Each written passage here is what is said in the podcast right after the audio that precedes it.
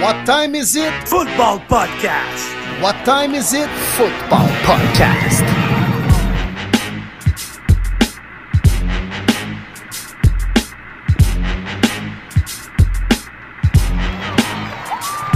Le podcast Premier et les buts est de retour pour une troisième saison. En offensive, David Monsieur Lion Bleu Gilbert, le prof de maths aussi à l'aise avec les chiffres qu'avec les lapsus dans les noms. En défensive, Martin Marty Bronco Saint-Jean, le courtier immobilier aussi actif que Sean Payton avec les agents libres. Et sur la ligne de mêlée, William Willie Browns Boivin, le journaliste aussi réputé que l'histoire des Bruns Cleveland. Êtes-vous prêt en situation de premier et les buts? OK, yes. Bonjour, bonsoir et bienvenue à ce nouveau podcast. La perfection n'existe plus dans la NFL, mais elle est toujours présente à premier buts. Les boys, comment ça va? Ah, messieurs, messieurs, en entrée d'onde, je dois annoncer que je ne vais pas mieux comparativement à la semaine passée. Encore la grosse grippe et euh, probablement une bronchite. J'attends d'avoir un médecin qui n'est pas malade non plus pour pouvoir me donner mon diagnostic. Donc, je voulais juste avertir euh, l'équipe et les auditeurs que je serai bref et que je vais régulièrement couper mon, euh, mon micro afin que vous n'entendiez pas mes, euh, mes tout de mes, finalement. Je cherchais le mot, je ne sais pas comment le dire. Donc, euh, T'as t'as toute Voilà. fumeur de, de, de player A, là. Ouais. ouais, c'est ça. Exact, exact. Fait que, mais au moins, on a eu droit à un dimanche euh, weirdo. Fait que c'était cool à regarder. Moi, les boys, euh, je trouve ça dur, Martin. Tu suis pas le wagon. Les, les Browns de Cleveland gagnent, les Lions de Détroit gagnent, puis pendant ce temps-là, crème, les Broncos continuent à perdre. Je trouve ça dur. J'aimerais ça une fin de semaine, tu sais, une semaine, un mercredi soir, qu'on Ouais. célèbre les trois ensemble, puis ah, je trouve ça, je trouve ça lourd, je trouve ça plate pour toi, Martin. Écoute, euh, Mais, mais la vérité, les boys, c'est parce qu'on s'est dit, ben, les Niners vont gagner à Cleveland, tu sais. Fait que pourquoi Oh, qu'on gagnerait à. Kansas City? Malheureusement. bravo les boys. Bravo les boys, vos équipes ont gagné, mais Denver avait déjà abandonné le jeudi soir. Quand on dit timing is everything, maudit qu'on n'est pas timé. non, vraiment pas. Non, Pas en tout on ne l'est pas pantoute, mais euh, ouais, ça a été euh, un dimanche assez particulier dans la NFL. euh, puis on a eu relativement une bonne semaine. Honnêtement, on pouvait se plaindre des prime time. Je pense que lundi soir dernier, ça a mis un beau point final sur cette euh, semaine 6 d'activité. Puis euh, ça a été un des bons week-ends depuis le début de la saison, je crois. Ouais, puis écoute, Will, moi, je veux t'entendre parler parce que tu étais à un match, toi. Tu accompagné Rêve Sportif, t'étais- Rêve Sportif, tu étais à New York pour voir la game entre les Eagles et les Jets. Euh, Parle-nous un petit peu de ton expérience. Ouais, ça a été bien le fun, les gars. Bien le fun. Beaucoup d'heures d'autobus, peu d'heures de sommeil, mais beaucoup de plaisir dans la grosse pomme pour euh, première expérience comme guide avec l'agence Rêve Sportif. J'accompagnais un groupe, euh, les amateurs de foot, et on avait un bus plein, 56 personnes pour euh, se rendre. bon, on a passé la journée samedi à downtown. Il pleuvait si autant que la crise du verglas, toi, à Chicoutimi, là. Mais quand même, tu es à New York, tu trouves quelques occupations à faire. Puis j'étais avec euh, mon frère qui m'accompagnait comme euh, co-guide, Félix. On le salue, un fan des Eagles en plus de ça, un fidèle auditeur de premier début. Puis euh, on a pris euh, le temps justement d'aller visiter le Madison Square Garden. Le MSG, puis ça a été une belle expérience, honnêtement. N'importe quel fan de sport, si vous passez à New York, vous avez du temps libre à tuer, je pense que ça vaut la peine. C'est une trentaine de piastres. Il vous relate un peu l'historique de ce building rempli d'histoire qui est le plus vieil arena en Amérique du Nord. Puis, il y a eu des. Écoute, euh, il y a- il y en a eu des matchs d'hockey, des matchs de basket, des combats de boxe légendaires avec Mohamed Ali, des combats de UFC, des shows en veux-tu, en v'là. Je pense que les Rolling Stones ont fait à peu près 45 fois le MSG. Fait que ça a été. euh, non, ça a été une belle expérience. Puis euh, par la suite, ben, dimanche, ça a été la cerise sur le Sunday. Superbe tailgate. Le tailgate des Jets est beaucoup plus plaisant que celui des Giants, puisque, comme vous savez, c'est le même stade, c'est le MetLife Stadium, c'est au, au même endroit que, que les tailgates se font autour du stade. Puis je pense, Dave, tu le- vous avez, vous l'avez vécu aussi, les gars, les deux. Puis c'est vraiment pas la même clientèle. Les Giants, c'est les Giants, c'est plus New York City, là, vraiment, tu sais, Manhattan, puis downtown, avec euh, des familles plus familiales, euh, des gens un peu plus aisés. Tandis que les Jets, c'est le New Jersey, c'est des cols bleus, puis c'est des gens un peu plus rough, mettons, on va dire ça comme ça. Ils sont peut-être un peu plus intenses, justement, que les fans des Giants. 100% ah, d'accord avec toi. Pour l'avoir vécu, les deux, euh, je suis d'accord, 100%. les Jets, il y a une ambiance bien différente. Euh, ça fête. C'est là pour fêter, c'est là pour, euh, euh, encourager l'équipe. Puis quand ça va bien, ça le dit. Quand ça va pas bien, oh, oh que tu passes un mauvais quart d'heure, ça brasse pas à peu près. J'en ai vu des batailles dans les estrades avec les Jets de New York. Moi, là, là ça brasse pas à peu près. Tu prends pour l'équipe qui est devant toi. Oui, non, exact. Puis euh, écoute, de faire un tailgate avec 150 euh, personnes, puisqu'on était trois autobus de rêve sportif, là, je peux te dire que tape, barouette, les, les hot dogs, les euh, burgers, ça roule pas à peu près, t'as brou dans le toupette, mais c'est plaisant de, de, préparer ça pour les gens, eux autres qui prennent une petite bière puis qui profitent pour la plupart d'un premier tailgate et d'un premier match de la NFL. Ça, c'était bien plaisant. Puis j'ai rencontré des auditeurs aussi, les gars, qui écoutent Premier Les Buts. Entre autres, je salue Alex et sa sœur Audrey qui nous suivent assidûment, des gens de Victo en plus de ça. Donc, euh, vous comprenez qu'ils connaissent bien euh, Mathieu Bergeron, pas nécessairement personnellement, mais sont très fiers de voir Victoria Villois jouer dans la plus grande ligue au monde. Peut-être partant en plus de ça. Euh, il y a également une gang de chums. Il y avait Francis, Matt, je pense Oli et Alex. Je ne vais pas me tromper là, des noms, mais également des auditeurs de premier début. Ça a été bien plaisant. Puis là, en plus de ça, les gars, on a eu droit à un bon match de foot. Honnêtement, c'est parti. On s'est dit, bon, les Eagles euh, vont probablement euh, contrôler le match en première demi, puis ils vont exploser en deuxième. Puis finalement, oui, ils ont contrôlé le match en première demi, mais ils ont laissé beaucoup trop d'occasions aux Jets de revenir dans la partie.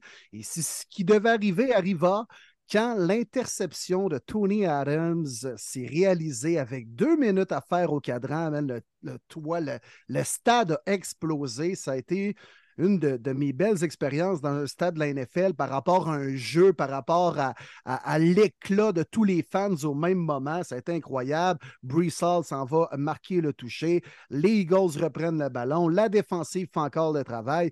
juste de voir Robert Saleh, l'entraîneur-chef, être craint qui est noir, ses lignes de côté, tu comprends pourquoi les Jets ont une culture physique intense en défensive, puis ils jouent un peu à l'image de leur entraîneur-chef. Et c'est ce que je vois aussi euh, chez tes Lions bleus, Dave. Puis euh, honnêtement, les Jets sont, sont c'est une équipe qui va se batailler à chaque semaine, qui n'est pas battue si tu arrives puis tu joues un peu de façon chancelante comme les Eagles l'ont fait. Puis euh, ils ont juste eu une mauvaise surprise en n'ayant pas profité de leur chance très tôt dans le match. Oui. Oui, puis écoute, ça a été, euh, ça a été un match surprise, comme tu disais en entrée de jeu, il n'y a plus d'équipe parfaite parce que tes Bruns de Cleveland, juste avant, tu sais, quand tu dis une journée parfaite, là, tes Bruns de Cleveland qui vont battre les 49ers un peu de la même manière en, en étant plus physique, en étant euh, l'équipe qui a brassé pas mal San Francisco, qui euh, au final gagne ça euh, grâce à, oui, un, un botté manqué, un peu comme les Eagles, mais ça reste quand même que tabarnouche, vous les avez tenus pas à peu près, puis pas avec n'importe qui, là, avec PJ Walker comme corps arrière. Euh, ça, c'est ça, je pense, ma plus grosse surprise de la semaine. C'est, euh, oui, votre défensive est extraordinaire, mais vous, avez battu les 49ers, l'équipe que tout le monde pensait être la meilleure de la ligue, avec PJ Walker comme corps arrière. Ouais. Any given Sunday, hein, comme on dit. c'est drôle, les gars, je suivais ça à distance, bien évidemment. Là, je vois ça, crime, rendu au troisième quart, oh, les tiens pas pire, les Niners. Puis je mets une coupe de mes ma mère me textait Hey, crime, tes bruns jouent bien, mon Will, puis ils sont en train de tenir les 49e. Ben, je dis Ouais, on m'a emmené, euh, ils vont exploser au quatrième quart. Puis là, je rentre dans le MetLife Stadium, c'est rendu 17-16 on reprend le ballon, on effectue le placement. Et là, c'est à, ce moment-là que je m'assois vraiment à mon siège, j'ouvre mon application de zone, puis je regarde la fin de la partie, les gars. Puis euh, on reprend les devants 19-17. Les Niners reprennent la balle. Ça va se placer pour euh, le placement victorieux de 41 verges. Et là, je vois un peu mal là, tu sais, sur le petit écran de mon sel, vraiment que le ballon a raté les deux poteaux. Mais je vois surtout les arbitres là, étaler les bras de chaque côté. Et là, je me mets, je me lève dans le MetLife Stadium et je crie Here we go, Brodies! Here we go! Wouf, wouf! Puis là, il y a deux, trois personnes qui m'ont dit de fermer ma gueule, mais quand même, j'en ai profité. Ça a été plaisant. Puis, oh, que j'étais aux anges, les boys, de voir mes bruns avec fucking PJ Walker battre les tellement puissants 49ers qui commencent à se la péter un peu trop.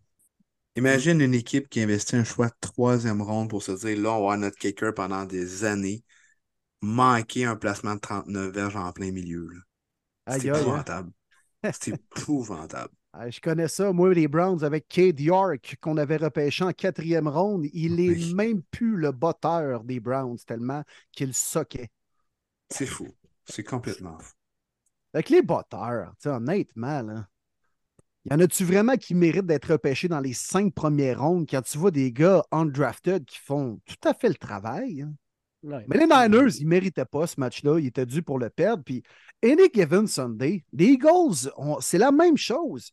Ces deux équipes-là, aussi bonnes soient-elles, n'étaient pas prêts à mordre dans leur mouthpiece, d'attacher leur casse serrée pour jouer un match de football de la NFL. Et tu as bien beau avoir tout le talent que, que tu veux.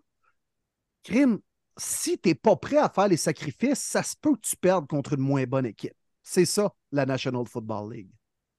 Ouais, puis, c'est ce qui fait aussi que tu regardes jusqu'à maintenant, puis on est uniquement à la semaine 6, mais il n'y a plus d'équipe invaincue. Il y a une seule équipe qui n'a pas de victoire, puis c'est les Panthers de la Caroline. Il y a une parité dans cette ligue-là qui fait en sorte que même si ton équipe est très forte, puis a sur papier le meilleur alignement, ça garantit rien. Puis c'est ce qui rend aussi, je pense, un- la ligue aussi le fun à regarder par moment. C'est justement les surprises, c'est les matchs qu'on n'attend pas. Puis, euh, crème, on a été quand même gâtés cette semaine là-dessus. Donc, On les boys, On, Ouais, là-dessus. Moi, j'ai, en tout cas, Ah c'était oui? le fun, les gars. Puis euh, j'ai salué même de votre part certains auditeurs. J'ai oublié de mentionner Simon tantôt. Euh, Il y a mon cousin Max que j'ai eu là. allez, Tu sais, c'est concours de circonstances. Mon cousin qui habite aux Bermudes, il était à New York la même journée. Il me disait, Hey, on va-tu prendre Ben, une bière? C'est sa fête en plus. Il écoute Voilà. premier les buts. Puis euh, sa blonde anglophone, Aïsa, elle rit tout le temps quand il commence le podcast, quand on crie What time is it? Football podcast? Et puis là, elle, elle rit bien de ça. Donc, euh, je voulais, Nice. oublier de le mentionner dans, dans le show. Donc, euh, salut mon Max, bonne fête encore une fois. Puis, euh, on a partagé plusieurs pichets de bière euh, euh, à New York avec mon Des pichets à 5 piastres? Non, il est un petit Ah. peu plus cher qu'à Atlanta, ça, je te le confirme.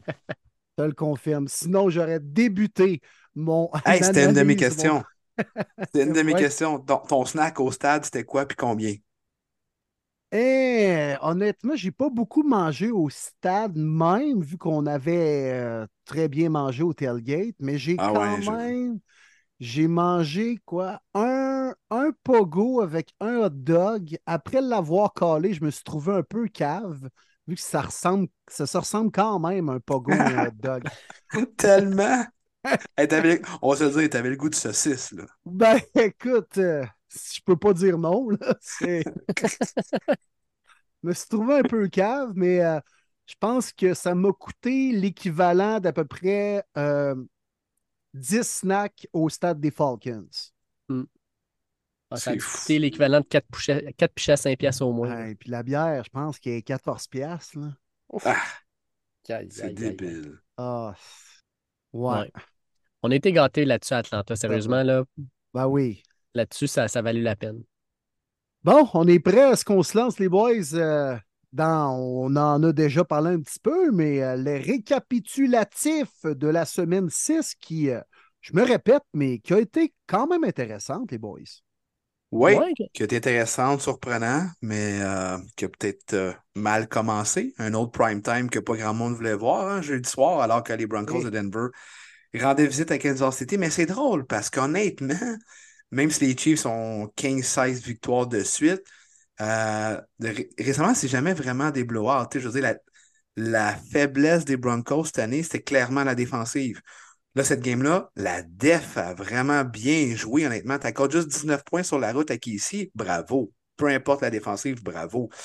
mais c'est l'attaque qui est complètement invisible et pourrie. Russell qui est même pas capable de lancer pour 100 verges. Sean Payton qui te l'a lancé en dessous d'autobus. Tout va bien à Denver. Alors que quand une des deux unités fonctionne, l'autre ne fonctionne pas. Bref, rendu là, les boys, je l'ai écrit, je le dis maintenant sur le podcast. Je veux juste perdre. Je veux juste un, top 3 pick et commencer une nouvelle ère qui va souffrir, mais de la bonne façon.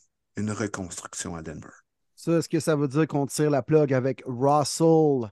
Broncos Country, let's ride. T'as pas le choix. Même si c'est une grosse pénalité, écoutez ça, c'est fou. Si Russell se blesse, son salaire est garanti pour l'année prochaine de 76 millions de dollars. Si Russell reste en santé et qu'il décide de le couper avant la cinquième journée de la nouvelle, de la nouvelle année, donc ça veut dire mi-mars à peu près, c'est 39 millions à un moment donné, c'est plate, mais tu vas falloir que tu penses à juste assez Russell puis lui dire écoute, on ne te fait plus jouer le reste de l'année parce qu'on veut pas que tu te blesses. Puis tu vas trouver une nouvelle équipe au mois de mars.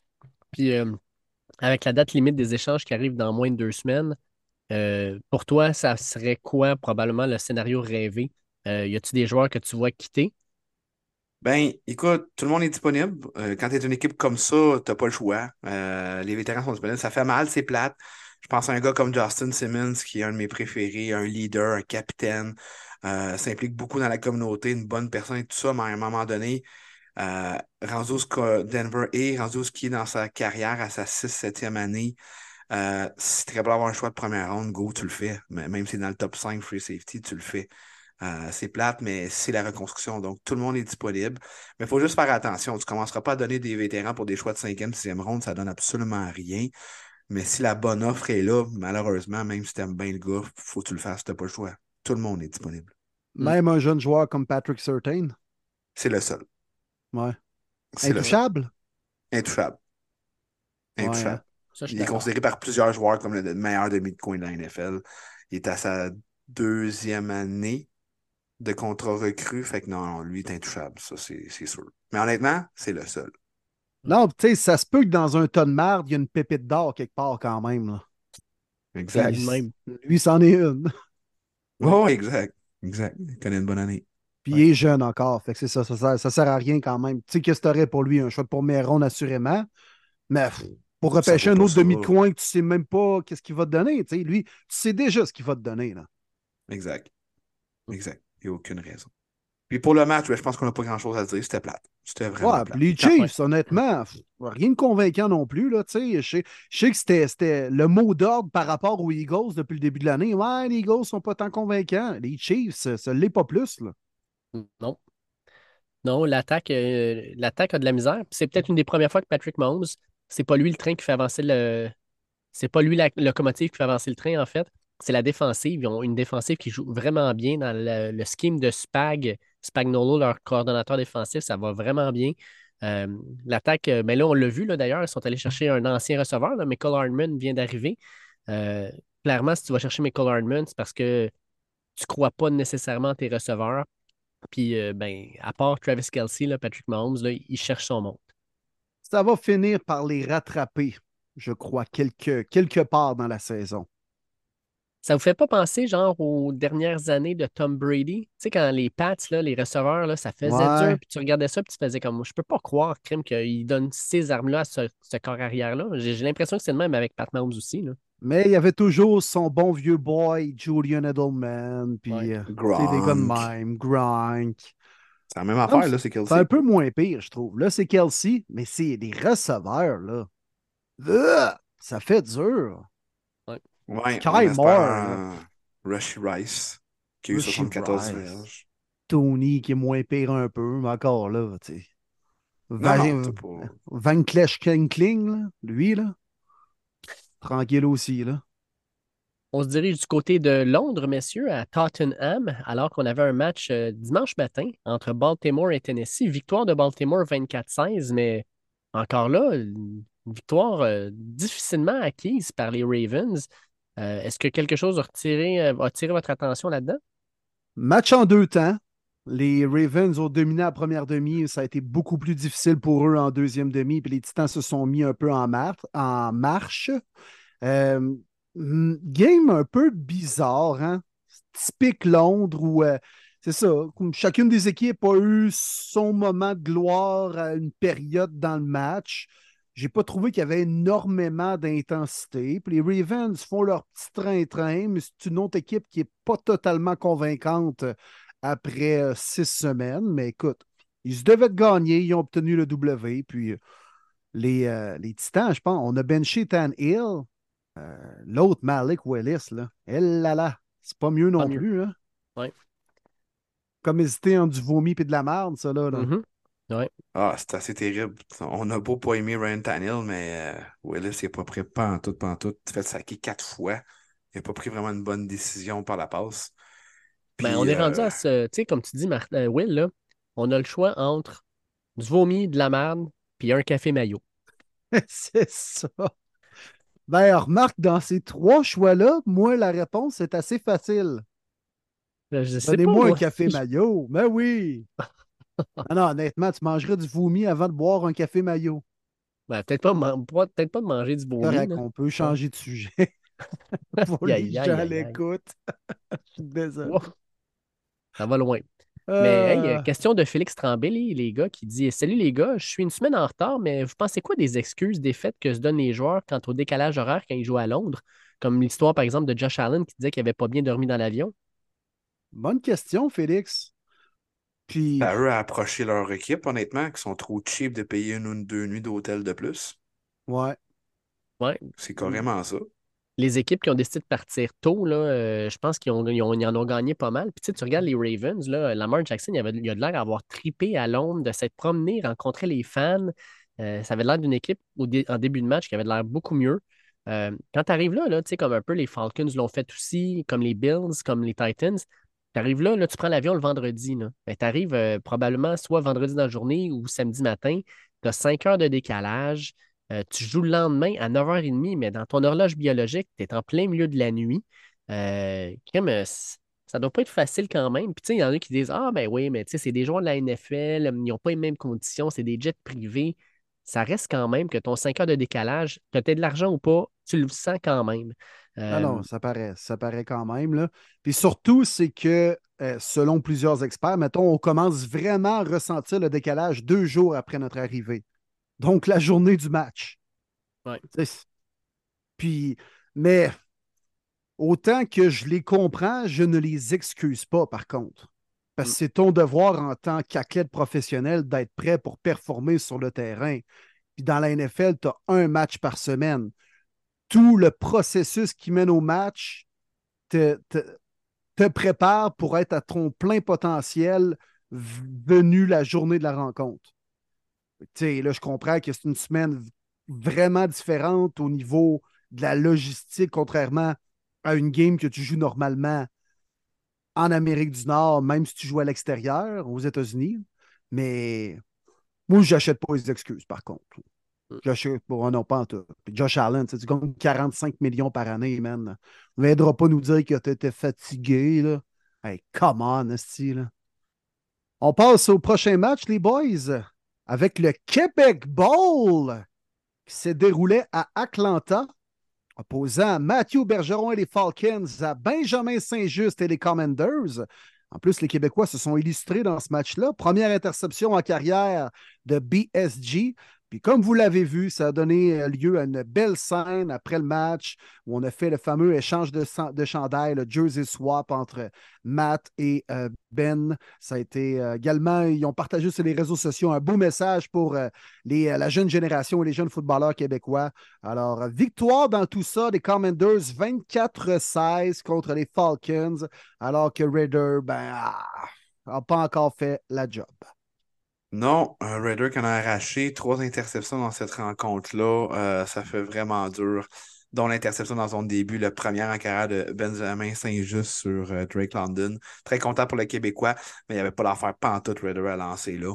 Euh, première défaite à domicile, d'ailleurs, pour lui. Il était temps. Ce ne sera pas sa dernière non plus. J'ai hâte de voir. Est-ce que Taylor Haneke est si mauvais que ça pour pas euh, prendre le rôle par-dessus Raider? Je comprends qu'on ne veut pas tuer la confiance du jeune, mais à donné, si on souhaite peut-être de gagner la division, il faut vraiment y penser maintenant qu'on s'en va à la semaine 7. Du côté de Washington, grosse game de Sam Hall, honnêtement. Euh, il, y a, de retour comparativement à la semaine passée. Euh, trois passes de toucher. Donc, euh, belle victoire de Washington sur la route. Oui, exact. Puis bien content d'avoir vu la première interception de Benjamin Saint-Just. bon moment pour lui, dans un moment quand même important du match. Puis, sincèrement, Desmond Ritter, je suis d'accord avec toi, Martin. Il faut essayer Heineke. Actuellement, c'est lui, Ritter, qui semble ralentir cette équipe-là.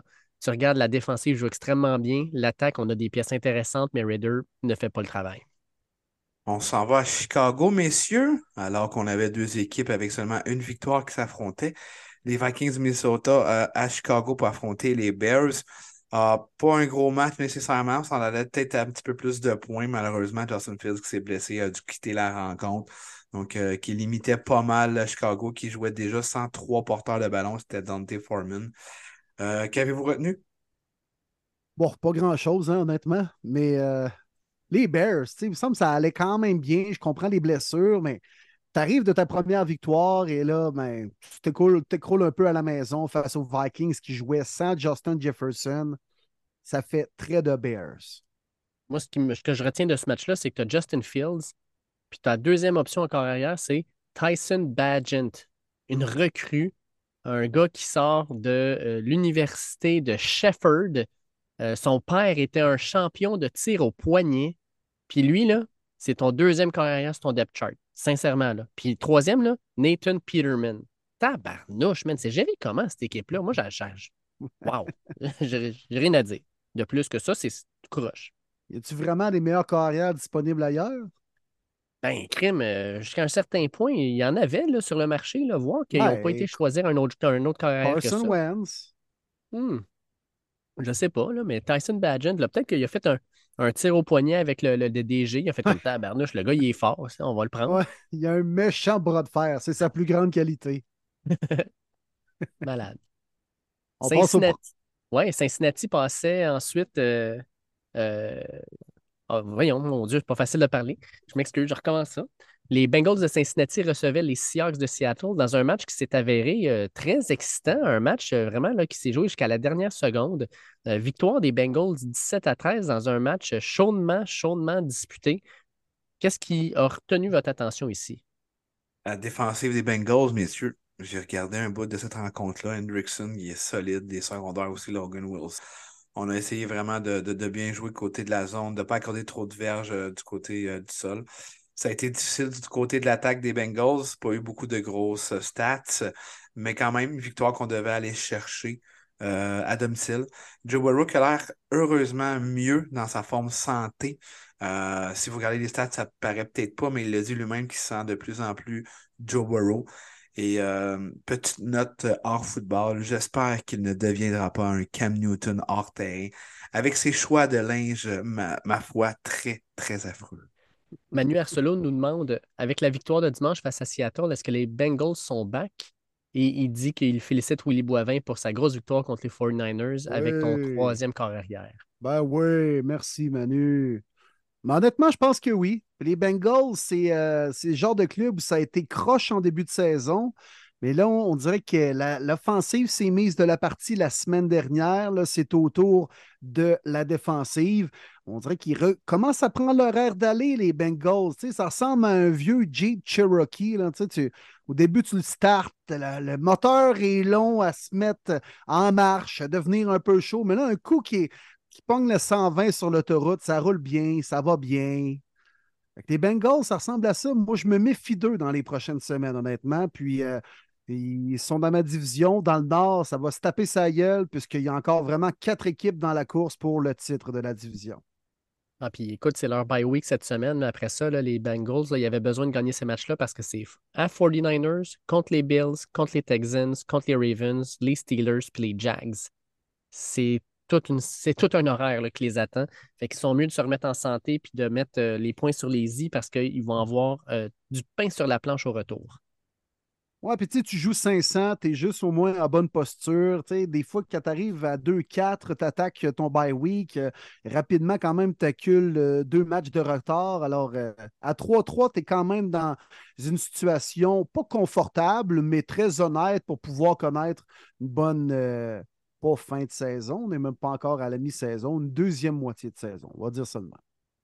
Écoute, mon Will, euh, ton équipe maintenant qui gagne ce match-là, puis écoute, tu, me vou- tu voulais me faire euh, écouter un petit, euh, une, petite, une petite chose intéressante, fait que je t'envoie ça. Ah Euh. oui, starte-moi ça, mon Dave. Ça va très, très bien mettre la table sur notre courte analyse de la victoire des Browns.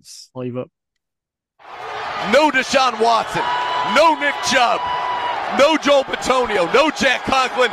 No problem. Exactement.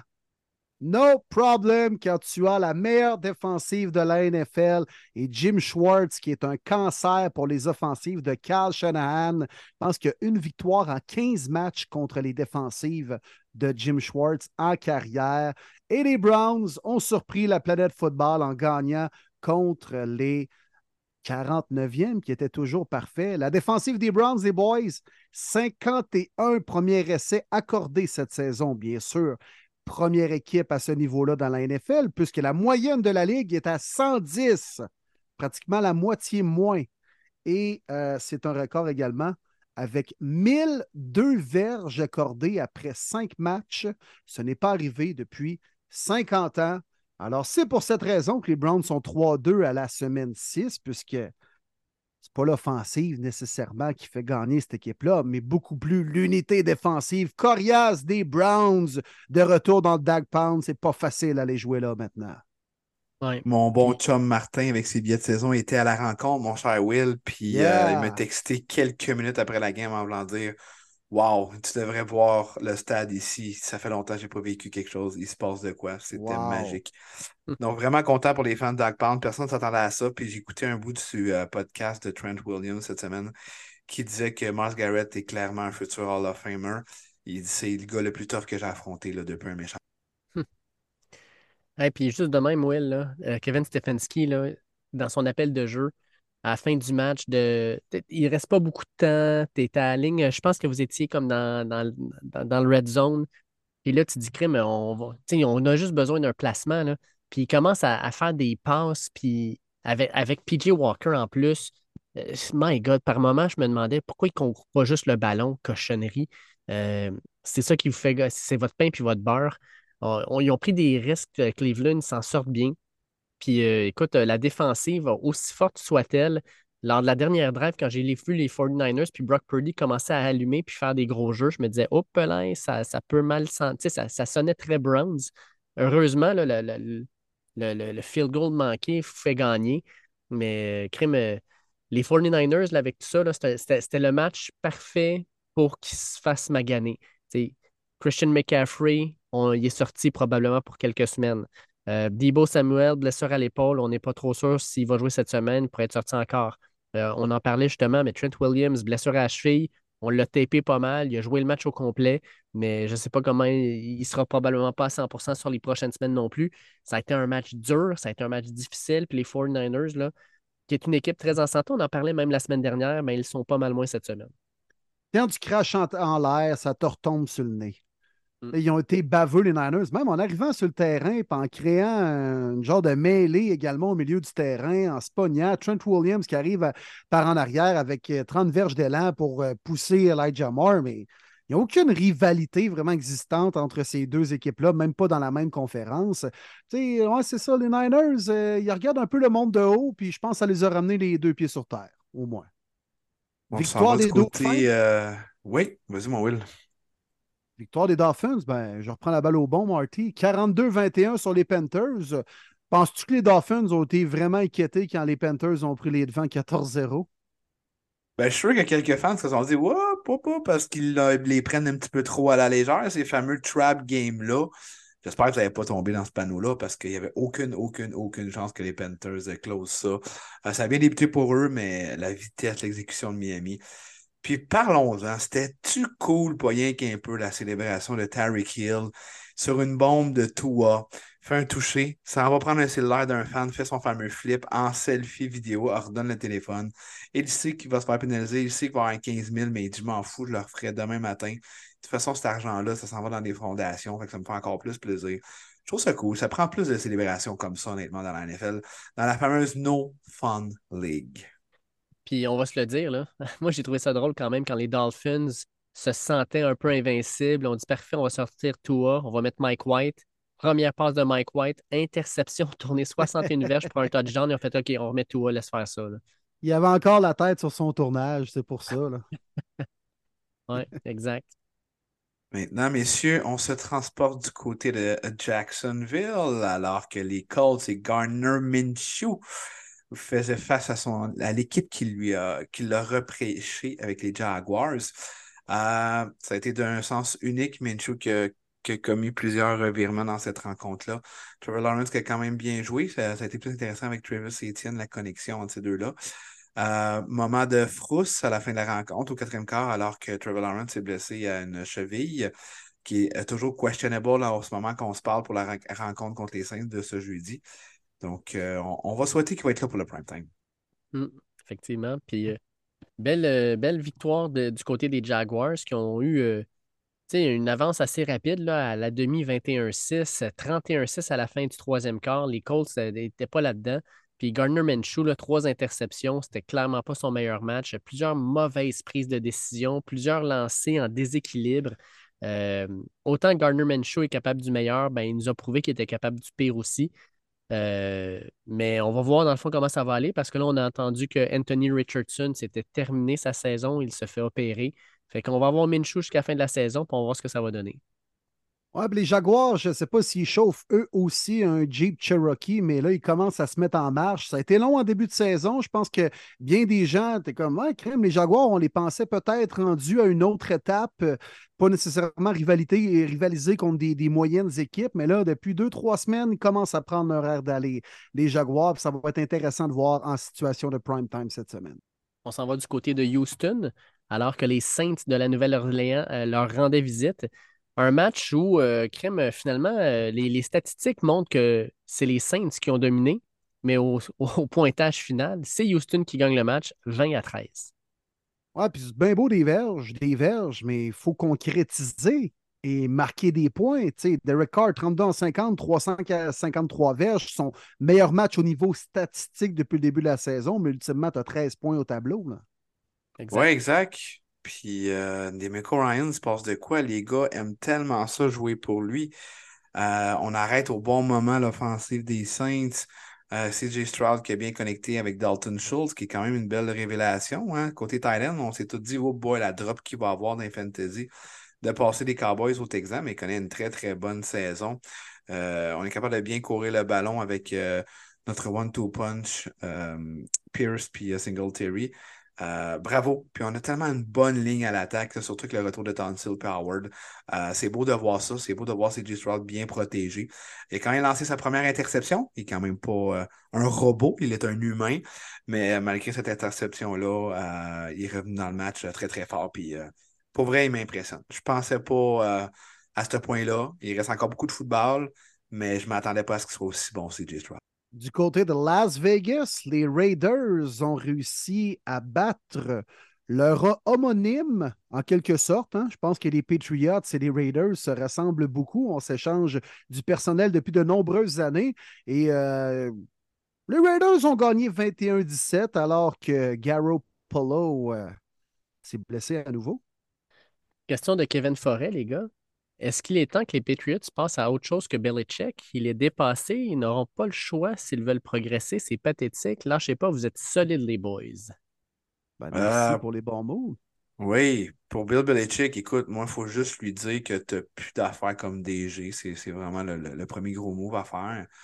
En tant qu'entraîneur-chef, je pense pas que tu peux vraiment le limoger. Je pensais plus lui, il va dire, écoute, euh, mais moi, je suis propriétaire. Euh, écoute, on va juste, tu vas juste te concentrer comme coach.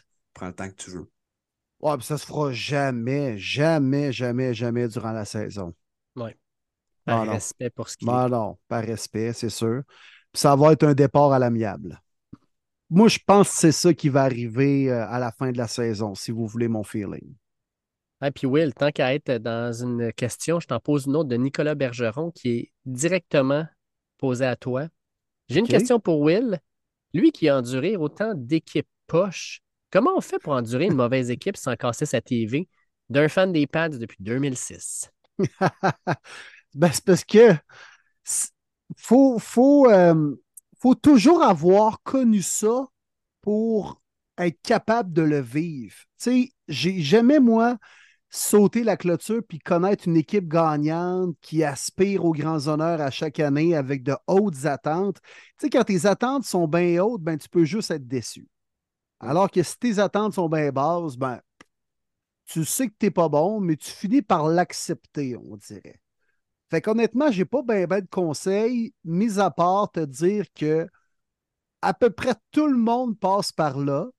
Il y a des équipes qui sont pas mal plus bas puis qui restent là pendant très longtemps. Je pense que j'en fais partie. Mm. Euh, Marty est un bon exemple. Il a connu l'extase, euh, l'ivresse, mais maintenant la tristesse en quelque sorte. Alors, c'est un passage obligé, euh, Nicolas. C'est ça que j'ai envie de te dire. C'est un passage obligé. Puis, qu'est-ce que tu me feras pas brailler, toi, avec tes patriotes? ah, pas personne ici. as vécu des belles affaires dans les dernières années. Puis, honnêtement, c'est une, une des plus belles dynasties de l'histoire de la NFL, ce que les Pats ont fait dans les années 2000-2010. Mais là, c'est un passage obligé. Fait qu'avale ta bouchée, mon chum. Mais surtout, continue à supporter tes pattes, par exemple. S'il te plaît, garde cet honneur-là d'être un vrai, ben, un vrai fan et non un Ben Wagon. Exact. On s'en va à Los Angeles. Alors mm-hmm. que les Cars étaient sur la route pour affronter les Rams. Euh, ça a été long avant de démarrer. Puis encore une fois, je m'en allais blâmer Sean McVeigh.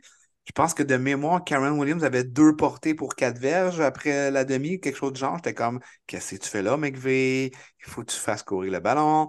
Et euh, je pense qu'il a écouté notre podcast durant le halftime au lieu de faire un speech. Et il a fait courir Karen Williams, justement, qui a été chercher 150 verges et plus euh, à la suite de cette rencontre-là. Il confirme la victoire des Rams à domicile, alors que McVeigh a failli de manquer la rencontre. Lui qui attend son premier bébé. Donc, comme il l'a bien dit en entrevue, il dit Ah, ça paraît que c'est un boys qui, connaît le football puis qui sait avec papa travaillait. Fait qu'il savait qu'il fallait pas qu'il sorte. Mais non, on, lui souhaite vraiment un, bel accouchement à sa conjointe. Et l'arrivée de ce bébé-là. Mais euh, belle victoire des Rams, je pense que ça n'a pas surpris personne. Non. À pied, tu bon Cooper Cup, hein? C'est hallucinant. Man, c'est ça que j'allais dire. C'est débile. c'est carrément ça que j'allais dire, Dave. Non, mais c'est ta raison, man. Hey, cette réception. Honnêtement, là, il n'y a aucunement ralenti avec le fait de s'être blessé en début de saison, de manquer le début de saison. C'est jamais facile de revenir quand tout le monde a un peu son air d'aller puis a pris sa cohésion ça allait bien aussi au niveau du jeu aérien du côté des Rams avec deux bons jeunes receveurs de passe, mais il arrive, il reprend son trône. Aucune période d'adaptation. Il est vraiment bon. Cooper Cup, là. Puis il n'est pas spectaculaire. C'est pas le plus gros, c'est pas le plus rapide, mais tellement intelligent dans ses tracés, ses routes, juste la façon, ses changements de direction, la façon qu'il se place, la façon qu'il bouge ses pieds dans ses changements de direction. C'est euh, un excellent receveur. Puis les Rams commencent à être fatigants, sincèrement, les gars, parce que justement, Cop revient, il est en santé, il performe bien. Nakua, ben, il n'a pas ralenti non plus. Puis Matthew Stafford continue à, le cibler, puis ça marche bien. Karen Williams court bien le ballon, la défensive fait le travail. Crime, les Rams, là, personne ne les voyait là aujourd'hui. Puis c'est une équipe qui pourrait fort probablement causer des surprises encore dans les deux, deux, trois, quatre prochaines semaines faciles. Puis probablement se battre pour une place en série, peut-être même plus. Euh, moi, sérieusement, c'est probablement ma plus belle surprise depuis le début de la saison. Je pensais, moi, c'était peut-être l'année de trop pour Matthew Stafford. Il est en train de me le mettre d'un dent, pas à peu près. Ben, écoute, on s'en va avec les Jets de New York maintenant qui recevaient les Eagles de Philadelphie. Will, je te laisse l'analyse. Écoute, t'étais là, là. T'as tout vu. Oui, oui. Ben, écoute, on en a parlé un petit peu tantôt. Je ne veux pas trop m'attarder là-dessus, mais euh, tu sais, les Eagles ont laissé trop de chance aux Jets. Quatre revirements, trois interceptions. Jalen Hurts ne m'a pas impressionné, même que parfois je trouvais qu'il avait l'air un peu perdu sur le terrain. Honnêtement, là. C'était ma question, Will. Euh, excuse-moi de t'interrompre rapidement, mais tant qu'il est dedans, Philadelphie, on parle beaucoup de Jalen Hurts. J'étais curieux de savoir dimanche, qu'est-ce qu'on disait dans les estrades à New York de Jalen Hurts? Puis il y avait beaucoup, beaucoup, beaucoup de fans des Eagles. Philadelphie, c'est pas loin. Euh, puis honnêtement, c'était à peu près 50-50 dans les estrades et dans le tailgate. Donc, ça criait pratiquement autant quand les Eagles marquaient un touché. Fait que, bref, pour répondre à ta question, il y en avait des fans des Eagles, puis il y en avait qui s'interrogeaient sur le travail de Jalen Hurts et même son début de saison. Puis les gens commencent à être inquiets. Parce que, après une semaine, deux semaines, trois semaines, grosse défensive, oh, J. Brown récolte des stats pareils, on gagne nos matchs, tu t'inquiètes pas trop. Mais là, euh, c'est le cas de le dire, c'est Jalen Hurts qui a coûté le match à son équipe. C'est ça qui est arrivé, là. Et d'autant plus avec sa troisième interception avec deux minutes à faire au match. Des passes. Moi, je l'ai trouvé un peu perdu dans ses lectures. Il recevait la balle. Première lecture, deuxième lecture, prenait jamais la bonne décision. Une prise de décision, c'est important pour un corps arrière. Brock Purdy, c'est une de ses bonnes qualités, ça. Puis Jalen Hurts a bien d'autres qualités athlétiques, mais je trouvais que dans ses lectures, il y avait. Puis il lançait jamais au bon endroit, qu'il y avait trois gars des Jets autour des J. Brown, puis même juste les jeux télégraphiés comme des screens et passe-pièges, ça avait toujours l'air un peu compliqué. Puis la perte de Lane Johnson, ça a fait extrêmement mal. La pression venait beaucoup plus rapidement. Puis Jalen Hurts, c'est vraiment loin de m'avoir impressionné. Là. Tu, sais, tu peux manquer tes passes, des fois la précision est moins là à un match donné, mais la prise de décision, je l'ai trouvée déficiente, puis il ne m'a pas démontré que c'était le même carrière que l'an dernier. Là. Oh, Chris, que non. Cela dit, bravo aux Jets. Hein? Méchante défense. Ah oui, absolument. Ouais. Hey, puis sans les deux demi de coin partant, là. C'est fou, ça. Il y avait fou 4 aussi. CB d'actifs. Wow! C'est débile. C'est débile. Wow! Puis euh, les frères Williams aussi, Quincy puis euh, exact. Hey, qui ont quel battu un record. Quoi, pour le nombre de plaqués, les deux ensemble? semble, me semble que c'est ça. Je ne m'en souviens plus de la stat. Euh, mais je sais qu'on a battu un record pour euh, deux frères qui jouent sur la même unité. Mais puis ça, là, c'est les deux frères les plus sous-estimés de la NFL. On en a juste que pour les Kelsey, pour les Boza, euh, même les Andred et Kendricks et tout ça. Mais euh, honnêtement, les deux Williams, là, Quinnen est bon, mais Quincy il est bon en calvasse aussi à côté de CJ Mosley. là. Puis CJ Mosley en a joué toute une en plus. Ouh là là! Ouais, C'est lui le fait- leader de la défensive. Là. il fait partie de mes euh, comebacks, honnêtement. Là. Ça faisait un bout qu'on. Là, c'est le CJ qu'on a connu des Ravens qui était payé chèrement. Là. Il est Mm. solide. Là. Parlant de solide, euh, que dire des Lions bleus? 20 à 16, euh, 26, pardon, Oh oui, 20 à à 6. T'es comme, wow, wow, mais ça pas trop, toi, là, là. Quelle performance de la défensive, quelle performance de Jared Goff, Jameson Williams qui marque un touché, mais tout va bien chez les Lions bleus. Oui, oui, ça va bien, mais je vais être honnête avec vous autres, on a été chanceux. Si on regarde, mettons, le premier jeu du match, euh, quand les, euh, les Bucks ont le ballon, euh, la passe de Baker Mayfield, elle a été euh, touchée à- par un joueur de ligne défensive. Il a bien levé le bras, il, y avait de la belle pression, mais s'il lançait le ballon deux pouces plus haut, en arrière, Evans, Mike Evans, il était tout seul au monde. Il, faisait un toucher de 95 verges, c'était fait.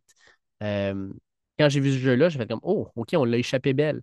Mais c'est arrivé à deux, trois reprises pendant le match que Crime, euh, on était justement à un pouce de se faire donner un gros jeu, mais on ne l'a jamais donné. Puis écoute, euh, c'est nous qui avons gagné ce match-là. Puis je trouve que Jared Goff euh, m'a impressionné. Un, sur la route. Deux, tout le monde dit Jared Goff n'aime pas ça se faire frapper. Mais Crime, trois sacs du corps. Il a été brassé pas mal dans ce match-là. là. Ils ont une bonne défensive, les Bucks. Puis Crime, il est resté dans la pochette. Il a fait les gros jeux. Il a fait les belles passes, les passes au bon moment. Puis comme tu dis, la passe de Jamison Williams, là, quelle belle attrapée qu'il a été capable de faire pour le toucher. Puis pendant ce temps-là, ben, Amon Ross and Brown, c'est, c'est classique. euh, Moi, tant qu'à moi, je le vois comme un peu le Julian Edelman des séries éliminatoires qu'on voit en saison régulière. Tu sais, Amon Ross and Brown, c'est pas spectaculaire, mais la passe, il la pogne tout le temps, il fait toujours le bon jeu, il est toujours à bonne place. Euh, 12 attrapés pour 124 verges, rien de spectaculaire, mais toujours, toujours reliable. Je l'aime énormément. La seule chose qui m'inquiète, c'est la blessure à David Montgomery avec Jammer Gibbs qui était déjà sorti. Euh, la- la- la- le jeu au sol n'a pas marché fort fort. Il faut comprendre que quand tu as vie ta vie puis reste en vie dans le milieu de ta ligne, euh, on va te dire, euh, ça ne te ralentit pas à peu près. Mais il va falloir voir ce qu'est-ce qu'on va être capable de faire.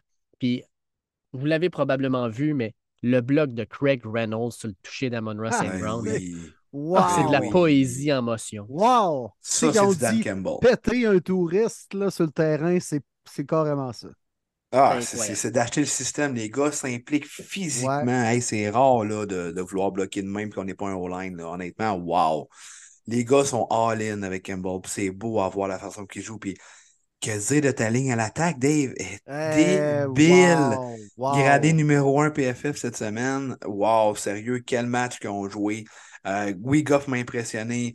Plein de joueurs m'ont impressionné, mais moi, c'est la O-line des Mm. Lions qui ont dominé cette rencontre-là. Pour vrai, là, c'est vraiment cool, les matchs des Lions. puis C'est le fun de les suivre. Puis la défensive est sous-estimée aussi. On a arrêté le jeu au sol complètement du côté des Bucks, ce qui laissait Baker Mayfield unidimensionnel. Et euh, c'est ce que tu veux quand tu joues en défensive.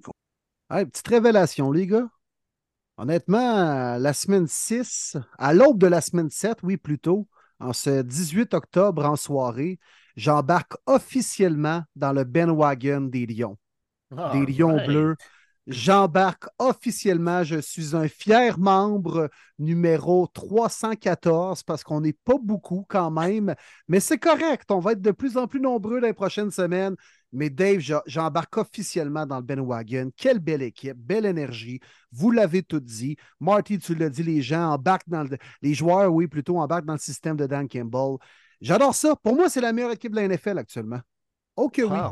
Wow. Ok, ben, oui. mais Merci les Comme boys, Stephen A. merci. Smith, là, premier là, dans sa liste top 5, là, ben moi aussi, tabarouette, les Lions bleus. Moi, du M&M, quelque chose, j'embarque dans le bandwagon, c'est parti, ah ouais, par là.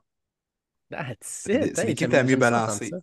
C'est l'équipe la mieux balancée. Mm. On fait tout bien. On n'a pas quelque chose d'exceptionnel, mais toutes les facettes jouent bien.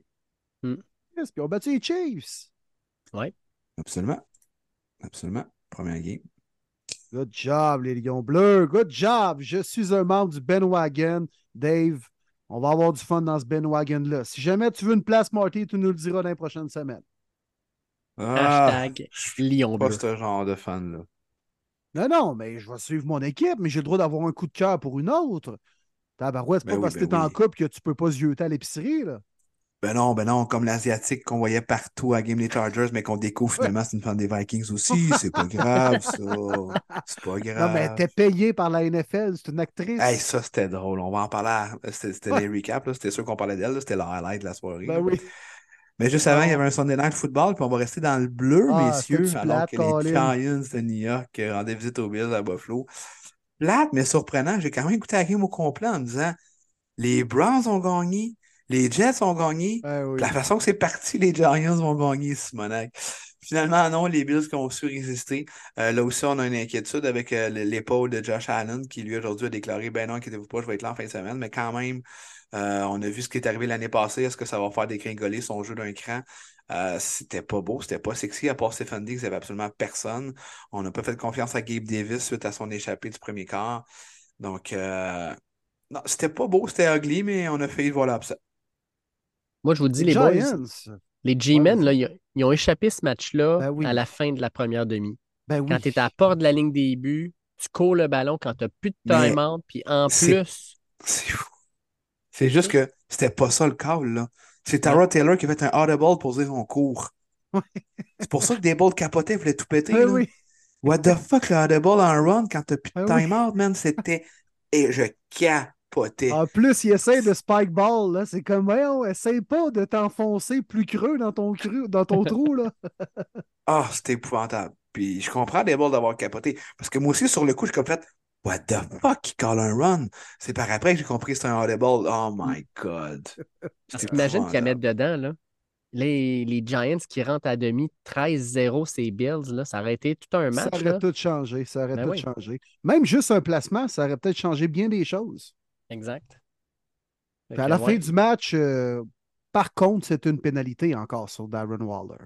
Oh oui, ça, je suis d'accord. 100%. Je comprends même pas qu'on n'avait pas lancé le, le flag. C'est ta job, man. Pour C'est ça. C'était carrément une pénalité. Mais j'ai vu des gens dire Ouais, mais là, c'est parce que c'était le deuxième sur Waller en deux jeux. Mais oui, mais c'est bol. Si le gars tue une deuxième personne, il va être autant coupable que d'avoir tué la première, là, je vois le vert. Là. Pas parce que c'est ta deuxième que c'est plus répréhensible. Voyons, c'est quoi cet argument-là? Non, non, c'est ça. C'était, clairement visible, puis ils l'ont manqué. Fait que c'est plate pour les G-Men parce que, crème, ils, ont tenu les Bills. wow, Euh. Puis pour les Bills, c'est inquiétant. C'est le genre de performance euh, que, tu sais, ils, ils vont battre les Dolphins, ils sont impressionnants. Puis après ça, ils te sortent un espèce de match poche de même. Et c'est dur de savoir sur quel pied danser avec cette équipe-là cette année. là. Monday Night Football, SoFi Stadium, les Chargers qui sont tellement bons, là, tellement une belle équipe. balancés sur papier, puis à Madden, ah, ils sont forts! 20 à 17, ils perdent et les Chargers sont 2-3 après 6 semaines. Wow! C'est peut-être la première fois où je vois Justin Herbert être mauvais, être pas si bon que ça. J'ai... Il m'a pas Ah. impressionné dans ce match-là. là. Justin Herbert. On peut-tu se dire qu'il est un peu overrated? Surestimé? À la fin, là, dire, t'as le ballon dans les mains pour au moins aller marquer un toucher ou du moins un placement puis amener ce match-là en prolongation. Lance une interception. Contre les Dolphins, premier match de la saison, même scénario. Et contre les Titans en prolongation, il gagne le pile face three and out, donne le ballon au Titan, perd le match. Moi, c'est la plus grande critique que j'ai envers Justin Herbert, c'est que ce n'est pas un gagnant et ce n'est pas un compétiteur. Il a une belle mécanique de lancer, va ramasser ses stats, mais quand le match est sa ligne, il ne gagne pas ces games-là. Non, ça a été son pire match de la saison. Euh, a été très, très mauvais. Puis c'est. Faut pas blâmer sa O-line, même si ça jouait sans Corey Lindley. Euh, ça a pris la fin de quatrième quart qu'on voit ça, un premier sac de mémoire par Micah Parsons, la dernière séquence offensive des Chargers. Donc, euh, c'est vraiment Herbert à blâmer.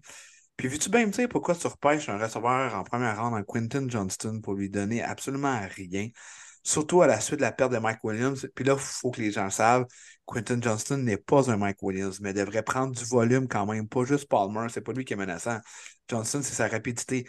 À donné, tu sors d'un bye week, tu n'as pas un game plan pour lui d'un 8-10 snaps que tu vas essayer de lancer le ballon. On n'a absolument rien fait avec lui. Encore une fois, très, très déçu. Mais est-ce que je suis surpris? Non. On déteste tout le coaching staff. On ne croit pas en Brennan Staley. Je vois encore des partisans des Chargers le défendre et je me demande vraiment pourquoi. Ce coach-là va jamais vous apporter. Ah, mais oui, mais les statistiques avancées, il remporte 9 fois sur 10. OK, ça donne-tu plus de victoires? Ça te rend- donne-tu plus de, d'armes rendues en série? Tu ne sais même pas si on va faire les séries. Donc, c'est pas le coach qui va t'emmener au Super Bowl.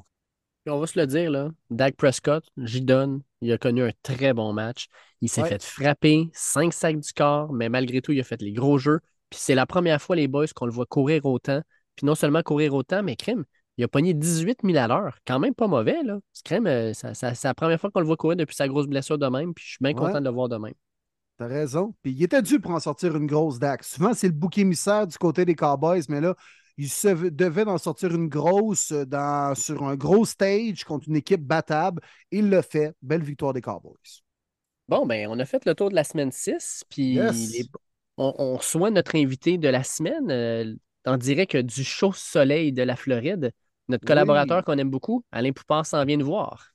Il y a un peu plus de lumière et de luminosité là-bas, j'ai l'impression. Plus qu'au Québec, mettons. Je pense que oui. Et Ça, On va y ça va vite. Ça va très, très vite. Cette équipe est en train de battre tous les records offensivement. C'est peut-être le plus gros show de l'année. Euh, côté spectacle, côté plaisir pour l'amateur, pour les amateurs de cette équipe-là, mais pour les amateurs de tout le, le football de la NFL. Puis on est très, très content de le recevoir là, après euh, six se- semaines d'action. Alain Poupard, en direct de Miami, du Sports Illustrated. Toujours un plaisir de t'avoir, Alain. Merci beaucoup encore une fois d'être sur le show. Ça me fait plaisir, les gars, ça va? Yes! Content de te recevoir, Alain. À nouveau, euh, les Dolphins euh, sont partis euh, sur les chapeaux de roue, un peu comme l'an dernier. T'attendais-tu à ce genre de début de saison, honnêtement? Ben, pas comme ça, là. Écoute, euh, je pense pas qu'il y ait personne qui s'attendait à, aux chiffres offensifs qui, qui, euh, qui présentent semaine après semaine après semaine, à part d'une coupe d'exception, mais généralement parlant. Je pense qu'il y avait raison d'avoir confiance que l'attaque sera encore très bonne. Mais à ce niveau-là, là, c'est complètement ridicule. là. Tu parles de. Puis même, même si tu la partie complètement de, de, de cirque de 70 à 20 contre Denver, ils seraient encore les premiers en termes de verges par partie, par quelque chose comme 50 verges sur la deuxième équipe. Ils seraient- leur, leur- leur moyenne présentement, je ne me trompe pas, c'est comme 496, quelque chose comme ça. Si tu enlèves la partie contre Denver, ils sont à 450, puis il n'y a pas aucune autre équipe qui a, atteint 400. Fait que, euh, parle de. Non, c'est faux. Euh, la vitesse, en veux-tu, en v'là, euh, offensivement, Tyreek Hill, Jalen Waddle, Raheem Mostert devant Chan, la recrue. Puis t'as Mike McDaniel qui désigne des jeux totalement fous que tu ne vois pas très souvent dans la NFL. Est-ce que tu peux dire, Alain, là, parce que tu couvres l'équipe depuis assez longtemps, puis tu as suivi avant même, euh, c'est-tu, pour un journaliste, la, partie le plus fun d'avoir justement une équipe comme ça devant toi? Je pense que c'est les plus belles années des Dolphins en termes de ce qu'on a sur le terrain depuis peut-être les années Marino? Oh, puis je te dirais probablement même plus fun d'avoir que Marino, puis dans ces années-là avec Doper et Clayton, parce que, oh, tu as tellement de joueurs qui sont tellement vite, puis encore là, le, je ne sais pas si mon français c'est le bon mot, la créativité de Mike McDaniel en termes de, de design de jeu. Je vais donner un exemple. Le, premier jeu du match contre, je pense, contre les Giants ou la Caroline. Ils ont commencé le premier jeu offensivement. Ils ont deux porteurs de ballon, un fullback qui sont, vont tout en motion. Ils ramènent, ils, ramènent Jalen Waddle, le receveur, à côté de toi quand il reçoit le snap. Puis ils font ce qu'ils appellent un end-around avec H avec c'est des jeux que tu ne vois pas bien, souvent. Puis tu regardes, là, ils ont touché contre, contre la Caroline dimanche. Le Mostert, le, porteur de ballon en motion. Smite, le tight en motion. Smite s'en va se placer. Toi, fait une passe de côté à Mostert prend avantage du fait que Smith était maintenant en place pour bloquer quelqu'un vers l'intérieur, puis comme il, aurait pu marcher dans son début. C'est des jeux, tu vois, là, comme Andy Reid à Kansas City, il, est reconnu pour avoir des beaux, des beaux designs, puis c'est rien comparé à ce que McDaniel fait. Une petite question comme ça, Alain, euh, parce que tu parles beaucoup de la, vitesse, des, des, schemes et tout ça. Là. Les Bills de Buffalo, jusqu'à maintenant, c'est la seule équipe qui a été capable de vous ralentir. Est-ce que tu as vu quelque chose dans la façon dont les Bills ont attaqué les, Dolphins défensivement qui pourrait être répliqué par d'autres équipes? C'était vraiment particulier à ce match-là? Oui, bien l'autre, contre euh, New England à la deuxième partie aussi, euh, les Dolphins, ils ont fini mm-hmm. avec quelque chose comme 393, 396 verges, quelque chose comme 100 verges en dessous de leur moyenne. Puis ils ont fini avec 24 points encore beaucoup en dessous de leur moyenne. Puisque ces deux équipes-là ont fait, euh, ils ont joué lousse avec leur couverture dans le secondaire, comme tu vas, avoir, tu vas attraper des passes devant nos, demi-défensifs, allez-y, mais quand vous, les attrapez, on va être sur vous autres très rapidement. Puis les jeux, que c'est une passe de 5 verges, puis vous en courez 40 autres, on va éliminer ça. Puis contre Buffalo, si tu te rappelles la partie, euh, c'est quoi, le 1er octobre, mm-hmm. les Dolphins, les deux, premières fois qu'ils ont eu le ballon, la, longueur du terrain est touchée. Après ça, les Dolphins ont commencé à avoir des petites erreurs mécaniques offensivement et les Bills ont commencé à dominer sur la ligne d'engagement. Euh, c'était une partie où que Connor Williams, le centre, n'était pas disponible, donc Liam Meikenberg un joueur qui est quand même assez décevant depuis qu'il est rentré dans la NFL en 2021. Mettons qu'il n'a pas joué une très grosse partie. Fait que la combinaison que les Bills n'ont pas fait d'erreur, disons, de, de, placement ou ce, qui est, ce qui était supposé être dans leur couverture et ils ont dominé la ligne d'engagement. Ces facteurs-là ajouté au fait que les Dolphins n'étaient pas nécessairement très sharp cette journée-là, après les deux premières drives, la combinaison de ça, ça a fait les résultats qu'on a eu. Ça avait une, défaite de 48 à 20. Puis de l'autre côté, les Dolphins n'avaient aucune, aucune, aucune, aucune réponse pour Josh Allen. Il reste encore euh, beaucoup de football devant nous, on le sait, mais il y a des gens qui aiment ça s'amuser de, de prédire les fameux trophées individuels et le plus important aux yeux euh, du monde après le Walter Payton, c'est le fameux MVP. Et la plupart mettent toi, Tagovailoa, présentement en leader de remporter ce MVP. Ton corps, mon cher Alain, qu'en penses-tu? Euh, corps, parfait pour le système. Euh, je te dirais, je ne suis pas 100% convaincu. Ce n'est pas le meilleur joueur dans l'équipe. Il n'y a aucun doute là-dessus. Euh, puis moi, je te dirais, ayant dit ça, il n'y a aucun doute que si la saison, si la saison se terminait aujourd'hui, c'est lui qui gagnerait les MVP. Pourquoi? Parce que c'est le corps arrière. Si tu me demandes c'est quoi qui fait fonctionner cette machine-là offensive, Moi, je te dirais c'est une combinaison, puis on peut se débattre sur l'ordre, combinaison de la vitesse, la créativité de Mike McDaniel, la performance de Tua. Euh, quand je parle de vitesse, ça inclut Tyreek Hill. Euh, la performance de la ligne offensive qui, a une renaissance. Euh, mais l'autre chose qu'il faut, qu'il faut, qu'il faut prouver, c'est que oui, ça fait ses parties, puis les chiffres sont astronomiques. Le fait reste, si on veut être bien honnête, que généralement parlant, ils ont abusé des équipes moches à la maison. Mhm. Quand ils ont joué à New England, quand ils ont joué à Buffalo, ils n'ont pas, pas atteint 400 verges, ni l'un dans, aucune de ces deux parties-là. Ils ont fait ça contre les Chargers à la première semaine. Sauf que les Chargers, dans, défensivement, ça fait dur, numéro un. Et numéro deux, n'importe quelle équipe qui joue à ce stade-là contre les Chargers, c'est pratiquement une partie à la maison. Quand les Dolphins étaient là, c'était comme 50-50 euh, en fait de, partisans si ce n'était pas plus favorisé pour les Dolphins. Si tu avais un joueur à me nommer, Alain, pour être le MVP des Dauphins depuis le début de la saison, ce serait qui? Tu vas me mettre en trouble. Euh, pour moi, le joueur le plus important à l'attaque, c'est Tyreek Hill. C'est lui, lui, qui fait tout. je peux te donner des, petites statistiques parce que, effectivement, oui, j'ai fait de la recherche. Euh, toi a 6 passes de 40 verges ou plus cette saison, les 6 à Tyreek Hill. Tyreek Hill est présentement sur une, le, le mot français m'échappe, sur une pace de 2500 verges. Le record, c'est 1974, quelque chose comme ça. Puis là, on, là, on parle strictement de, des statistiques. L'autre facteur aussi, c'est la présence strictement la présence de Tyreek Hill, ce qui fait au coordonnateur défensif des autres équipes, c'est incroyable. Même le Wes Welker, qui est un ancien joueur receveur étoile, qui est maintenant le, coach des receveurs pour les Dolphins, il avait mentionné ça vers la fin de l'année passée, qu'il n'avait jamais vu dans sa carrière de joueur des équipes jouer aussi profond au premier essai avec les deux demi de Safety, c'est demi-sûreté.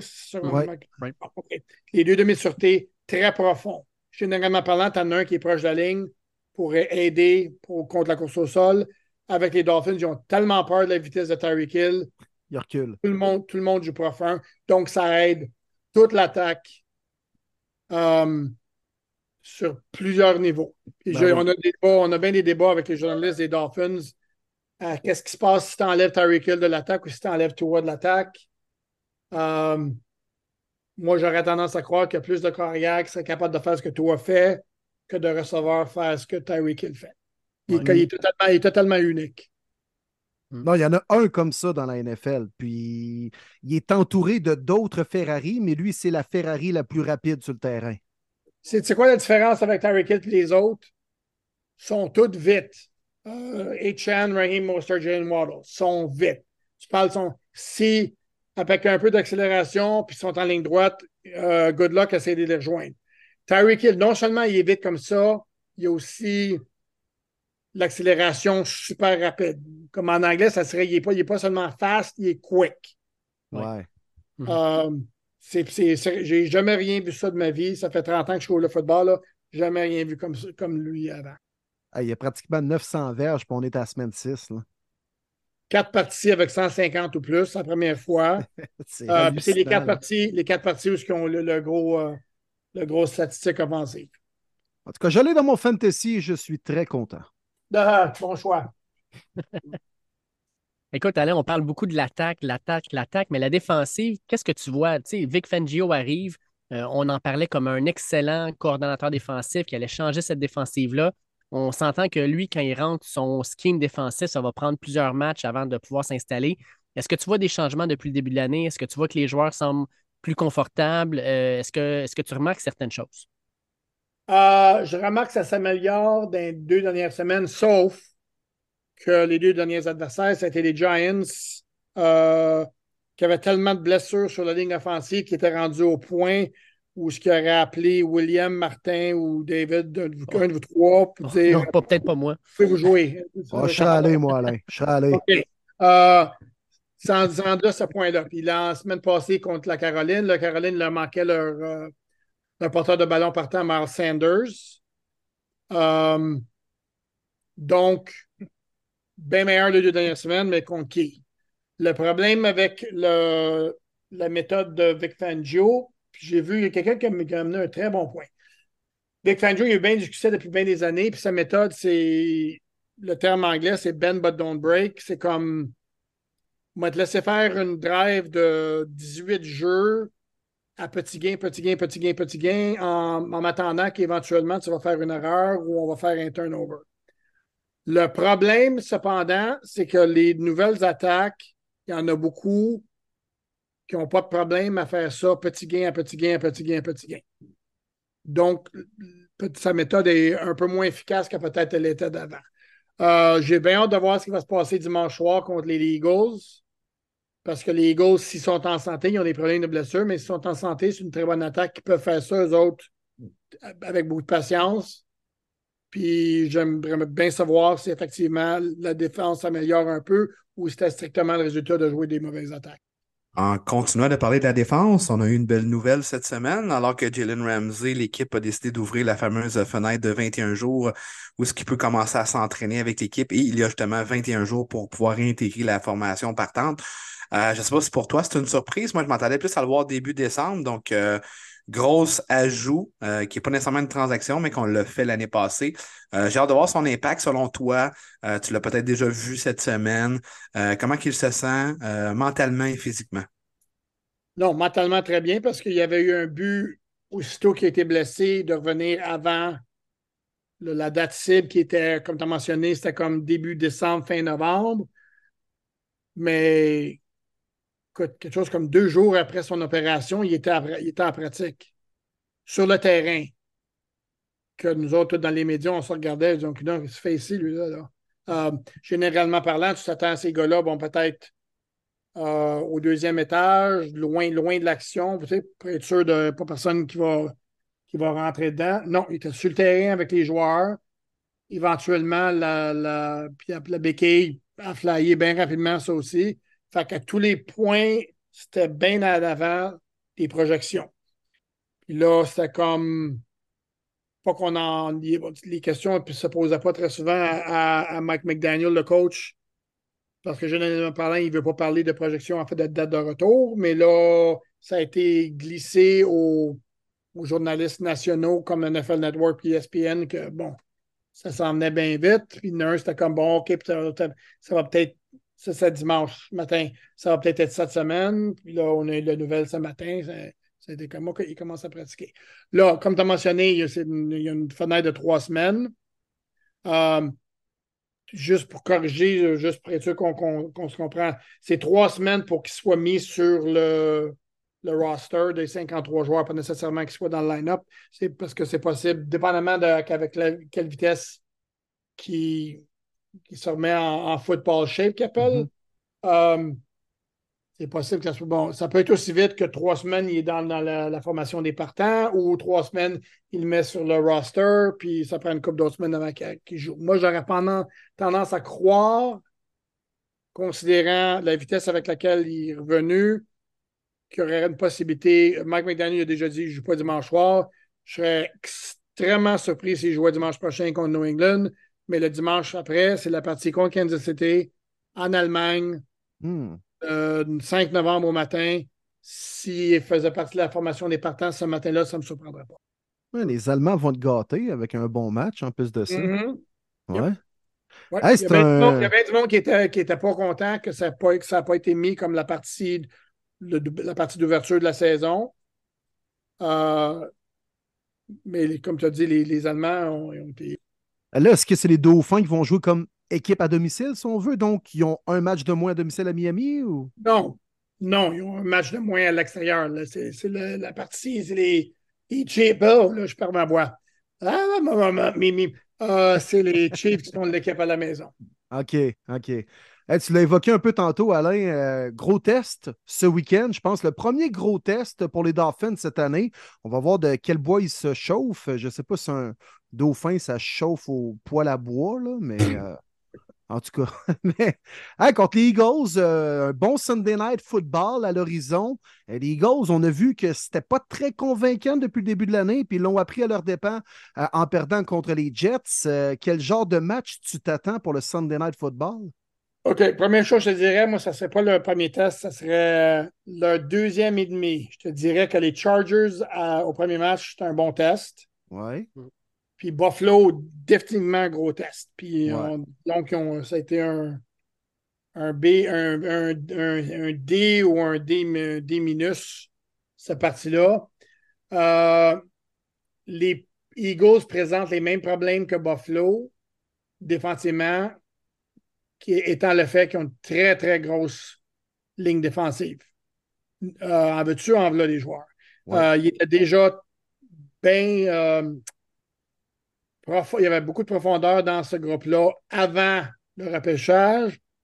Puis ils sont allés chercher Jalen Carter de Georgia, qui en fait talent, c'est peut-être un des trois meilleurs, si pas le meilleur talent dans le repêchage en 2023, sauf qu'il a été impliqué dans un accident d'auto qui a causé la mort de quelqu'un, je pense en janvier, puis ça a fait tomber son stock, comme il appelle. Mm. Et le gars, là, ouf, euh, tout un joueur. Il a une blessure à cheville, il n'a pas joué contre les Jets, il a pratiqué. Non, il a pratiqué, il faisait un walkthrough qui s'appelle mercredi. Ils ont désigné qu'il aurait été limité. Donc, c'est une euh, question s'il va jouer. S'il joue, encore une grosse tâche pour la ligne offensive des Dolphins. Euh, ils peuvent décauser des problèmes là-dessus. Puis de l'autre côté, les Eagles aussi ont une très, très bonne ligne offensive, sauf que leur plaqueur droite, Lane Johnson, il y a une blessure à la cheville. Il y a des chances qu'il ne joue pas. S'il ne joue pas, ce n'est pas la même ligne offensive, pas du tout. Mais effectivement, oui, c'est un gros test. C'est le genre de test qu'on parle de toutes les statistiques offensives que les Dolphins ont. Mon collègue d'amour dans notre podcast, qui est le All Dolphins Podcast, lui, il est prêt à dire que c'est une de, meilleure attaque dans toute l'histoire de, la NFL. Moi, ce que j'ai dit, j'ai dit attendons donc qu'il y ait une grosse performance contre une équipe comme les Bills, comme les Eagles, avant qu'on avant qu'on là avec des, ces déclarations comme ça. Donc, moi, c'est ça que je veux voir. Euh, est-ce que ça peut se produire? Oui, ça peut se produire. Est-ce que ça va se produire? Demandez-moi ça euh, lundi matin. Surtout à l'extérieur, dans une place pas évidente où aller jouer. Effectivement. Mm. C'est ça quand je mentionne les Chargers la première semaine, oui, c'est un test. Sauf que les jouer sur la route contre les Chargers, c'est pas un problème. Parce que comme tu dis, ils n'ont pas ils ont, aucun support des fans. Ben là, à part une Asiatique qui était beaucoup trop craquée dans les estrades, mais ça, c'est une autre histoire. Là. Oh, ouais. oh, ouais. Mais aussi, non, c'est ça. C'est sûr. on l'a vu, on l'a vu souvent que Taylor Swift. Hein? Ouais. ouais, ouais. Pas sûr que c'est une bonne nouvelle, mais. Alain, la première fois qu'on t'a reçu cette, euh, cette saison, c'était à, l'aube de la semaine 1. Là, on est rendu à, l'aube de la semaine 6, 7 euh, même. Fait qu'on a fait pour la majorité des équipes, dans le fond, le, tiers de la saison. Jusqu'à maintenant, qu'est-ce qui te surprend le plus dans l'effet? Est-ce qu'il y, a une équipe vraiment là, que tu as commencé à regarder un peu plus parce que tu as trouvé surprenante? Est-ce qu'il y a une équipe qui te déçoit ou un joueur en particulier? Pour toi, c'est toi, c'est quoi la, la, ou les grosses surprises de ce début de saison-là? Euh, attends, tu laisse regarder le classement général très rapidement c'est que je peux te faire ça comme ça. Euh, euh, si je regarde dans la conférence américaine, il n'y a pas grand-chose qui me surprend énormément. Je ne m'attendais pas à ce que les Patriots soient si poches qu'ils sont, là, mais ouf, ouf, ça fait dur. ça va te faire plaisir en même temps. Là. Oui, c'est triste de voir Bel Belichick souffrir. ouais. Ah, c'est à leur tour, on m'a mené, là. Non, c'est une joke. il, est, vraiment, il est vraiment poche comme gars, en fait, ses relations avec les médias, fait que s'il peut souffrir. Euh, non, il n'y a pas vraiment grand-chose qui me surprend énormément. Je te dirais euh, peut-être les Lions qui soient aussi bons qu'ils sont présentement, défensivement. Euh, leur mm. attaque, je m'attendais à ce qu'elle soit bonne. leur, leur défense qui n'était pas vraiment très forte l'année passée avait très, très gros progrès là. ça, j'en suis très heureux parce que j'ai beaucoup, beaucoup aimé Dan Campbell quand il était euh, entraîneur-chef en intérim avec les Dolphins en 2015. Mm. Euh, j'aurais même pu te dire que j'aurais pas eu ça, pas en tout s'il avait été nommé entraîneur-chef de façon permanente en 2016 au lieu de Adam Gase. Oh Euh, my. God, Adam Gase. Seigneur. je l'avais jamais Adam Gase comme gars lui aussi. Euh, pas 100% sûr, c'est un très très bon coach, mais quand il est un, bon gars lui aussi. Euh, Buffalo est un petit peu décevant, je te dirais. Puis Buffalo sont, sont malades là, avec les, toutes les blessures qu'ils ont en défensive avec Trey Davis White qui s'est fait blesser contre les Dolphins. Puis la semaine suivante, ils perdent Matt Milano et Daquan Jones. Euh, c'est des grosses pertes, ça. À part de ça, non, pas vraiment. Euh, Cincinnati, ils ont une fiche de 3-3 qui n'est pas bonne, mais le fait que Joe Burrow a été blessé au début de la saison, c'est une grosse raison. Puis là, là il, il s'en revient. Fait que euh, les Bengals vont, être difficiles à battre euh, dorénavant. Cleveland, pas surpris que la défensive soit très bonne. Si Deshaun Watson, ben, premièrement, s'il retourne au jeu éventuellement, là, euh, Ouais, c'est pas clair, ça. non, ben, d'un côté, quoi qu'il y a un contrat totalement garanti, fait que s'il si, décide, ah non, mon, non, non, mon épaule me fait mal, je joue pas, pas grand-chose que les Browns peuvent faire. D'un autre côté, apparemment, là, c'est un genre de blessure que oui, que ça peut prendre une couple de semaines. Euh, mais défensivement, ils sont, sont, un peu épeurants, cette équipe-là. Plus, je savais qu'il y avait une bonne défensive, il y a beaucoup de joueurs étoiles à la défensive, mais ils sont, ils sont vraiment là, ridicules. Ce qu'ils ont fait à San Francisco la semaine passée, là. Ouf. Euh, Jacksonville, je m'attendais à ce qu'il soit super fort. Ça, ça a pris un petit peu de temps avant que ça décoche, là, mais ils s'en viennent, sauf que Trevor, Lawrence, maintenant, il a une blessure à un genou. Euh, je ne sais pas 100% s'il va jouer demain soir à la Nouvelle-Orléans. Puis s'il ne joue pas, ça ne sera pas facile contre cette défensive-là parce que c'est Nouvelle-Orléans. Puis, euh, parlant des blessures, je sais qu'on en parle année après année, mais encore une fois, cette année, c'est assez fou. Euh, que tu gardes toutes tes positions, évidemment, porteur de ballon, mais les corps arrière, tu viens de parler de Trevor Lawrence, mais il y en a plusieurs qui se blessent. Je ne sais pas qu'est-ce qu'on peut faire. On est juste à la semaine 6. Imagine, OK, un, Québécois, grand fan des Bears ou des Raiders, qui se dit Moi, j'encercle, là, en mi-octobre, je m'en vais à Chicago, je m'en vais à Raiders, Bears, je peux me le permettre. Euh, je, tombe en congé à la job. Puis finalement, il va pogner un Aiden O'Connell contre Tyson Bagent. C'est pathétique. Non, mais honnêtement, je trouve ça triste pour les gens qui planifient leur voyage d'avance. Puis on est juste à semaine 7, là. Qu'est-ce qu'on peut faire pour les blessures? C'est de pire en pire. Puis C'est mauvais pour le show, là. Je suis totalement d'accord avec toi. Puis j'ai mentionné, mentionné ça sur Twitter euh, une fois que je, je déteste, moi, voir les blessures. Un, parce que c'est- poche pour les, les, les gars comme, comme être humain. Puis numéro deux, ça, ça diminue la qualité du jeu. Puis si on retourne aux Dolphins, si tu regardes dans la AFC, Buffalo, j'ai mentionné les trois gros joueurs qui ont perdu. Les Jets ont perdu Aaron Rodgers. Baltimore a perdu J.K. Dobbins, leur porteur de ballon. Cleveland a perdu Nick Chubb, leur porteur de ballon. Euh, les Chargers ont perdu Mike Williams. Tu regardes, là, il y a, bien des équipes dans, la AFC qui étaient supposées de la conférence super puissante qui perdent des gros morceaux. Euh, puis il y a certaines blessures, c'est comme quand tu, regardes la blessure de Nick Chubb, il, se met le pied à terre, puis Minka, Fitzpatrick arrive pour le plaquer en même temps, puis il pogne un mauvais angle dans le genou, puis le genou est comme le genou a explosé. Comme, euh, dans certains cas, comme je peux te dire, la surface de gazon au, stade à Londres, là, il fait dur en tabarnouche. Euh, quand Buffalo jouait là, tu regardes ça, puis ça, ça a l'air mou, la surface. Euh, la blessure d'Aaron Rodgers, je peux te dire que la surface de MetLife Stadium, les joueurs la détestent. Ça peut-tu causer son, sa déchirure du tendon d'Achille? Hmm, pas sûr. Euh, tu regardes ça, puis il y en a d'autres. C'est la nature du sport. là. La blessure de Teron Armstead, par exemple. Euh, un gars qui essaie de mettre de la pression sur, sur toi, qui est pogné avec Eichenberg, qui essaie de le bloquer, puis qui tombe éventuellement sur, sur le genou droit d'Armstead, sur le genou gauche d'Armstead. Euh, c'est une fluke. Fait que euh, jusqu'à un certain moment, euh, un moment donné, il n'y a rien que tu peux faire. C'est la nature du sport. Mais l'idée que, avec la- la- l'argent ridicule que tous les propriétaires font, que tous les stades n'aient pas des surfaces les plus favorables pour, pour la, la durabilité des joueurs, en fait, des, des, pour les genoux, puis les chevilles, puis tout ça, là, ça, c'est quand même totalement ridicule. New York, ça fait longtemps qu'on en parle, là, avec le. MetLife Stadium. Là. C'est pas d'hier. là. Hmm. Non, ça, ça l'a fait dur. Euh, le stade de Minnesota fait dur. Euh, puis comme je dis, le stade, euh, ben, je ne sais pas si c'était Tottenham Hotspur Stadium ou l'autre. Je pense à celui-là, là, quand j'ai vu la partie de Buffalo contre Jacksonville, là, je trouve que ça fait dur, ça.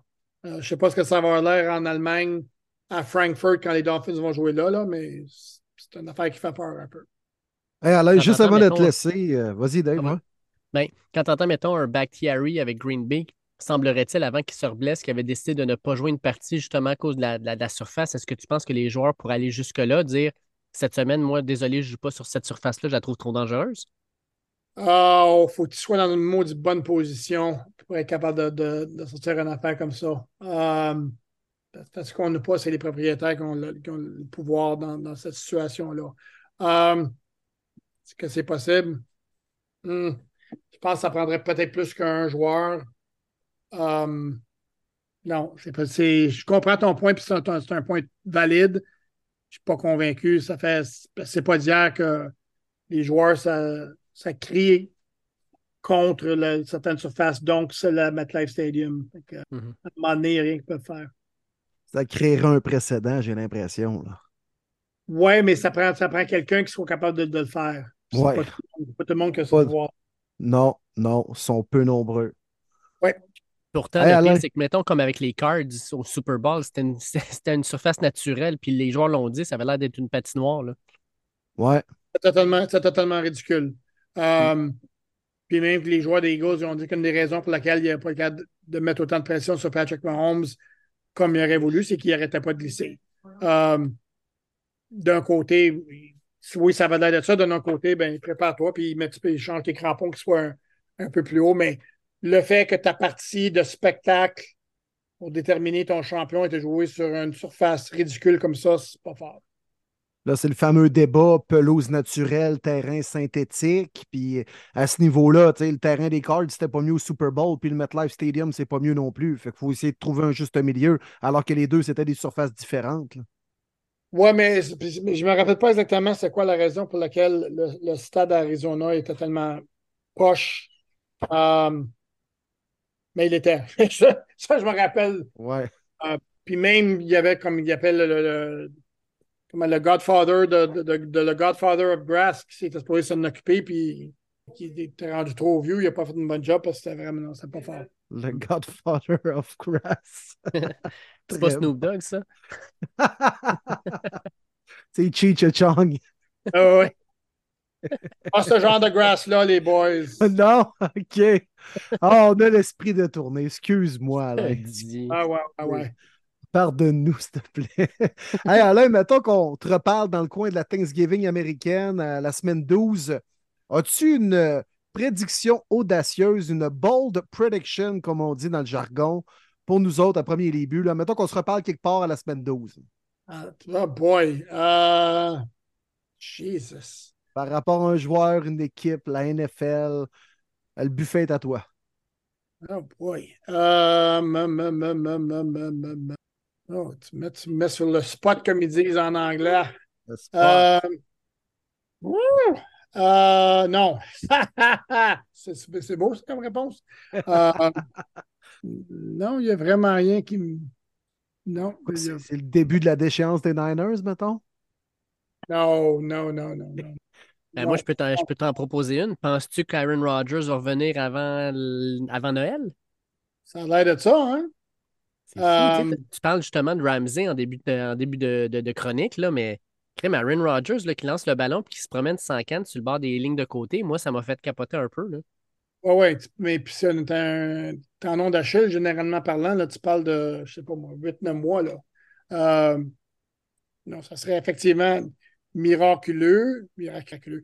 Euh, puis les Jets, c'est une équipe qui n'a pas vraiment besoin de trop, trop d'attaques, là, mais juste un petit peu plus qu'ils n'ont présentement. Le fait qu'ils sont 3-3 avec Zach Wilson comme carrière, c'est quand même euh, du bon stock.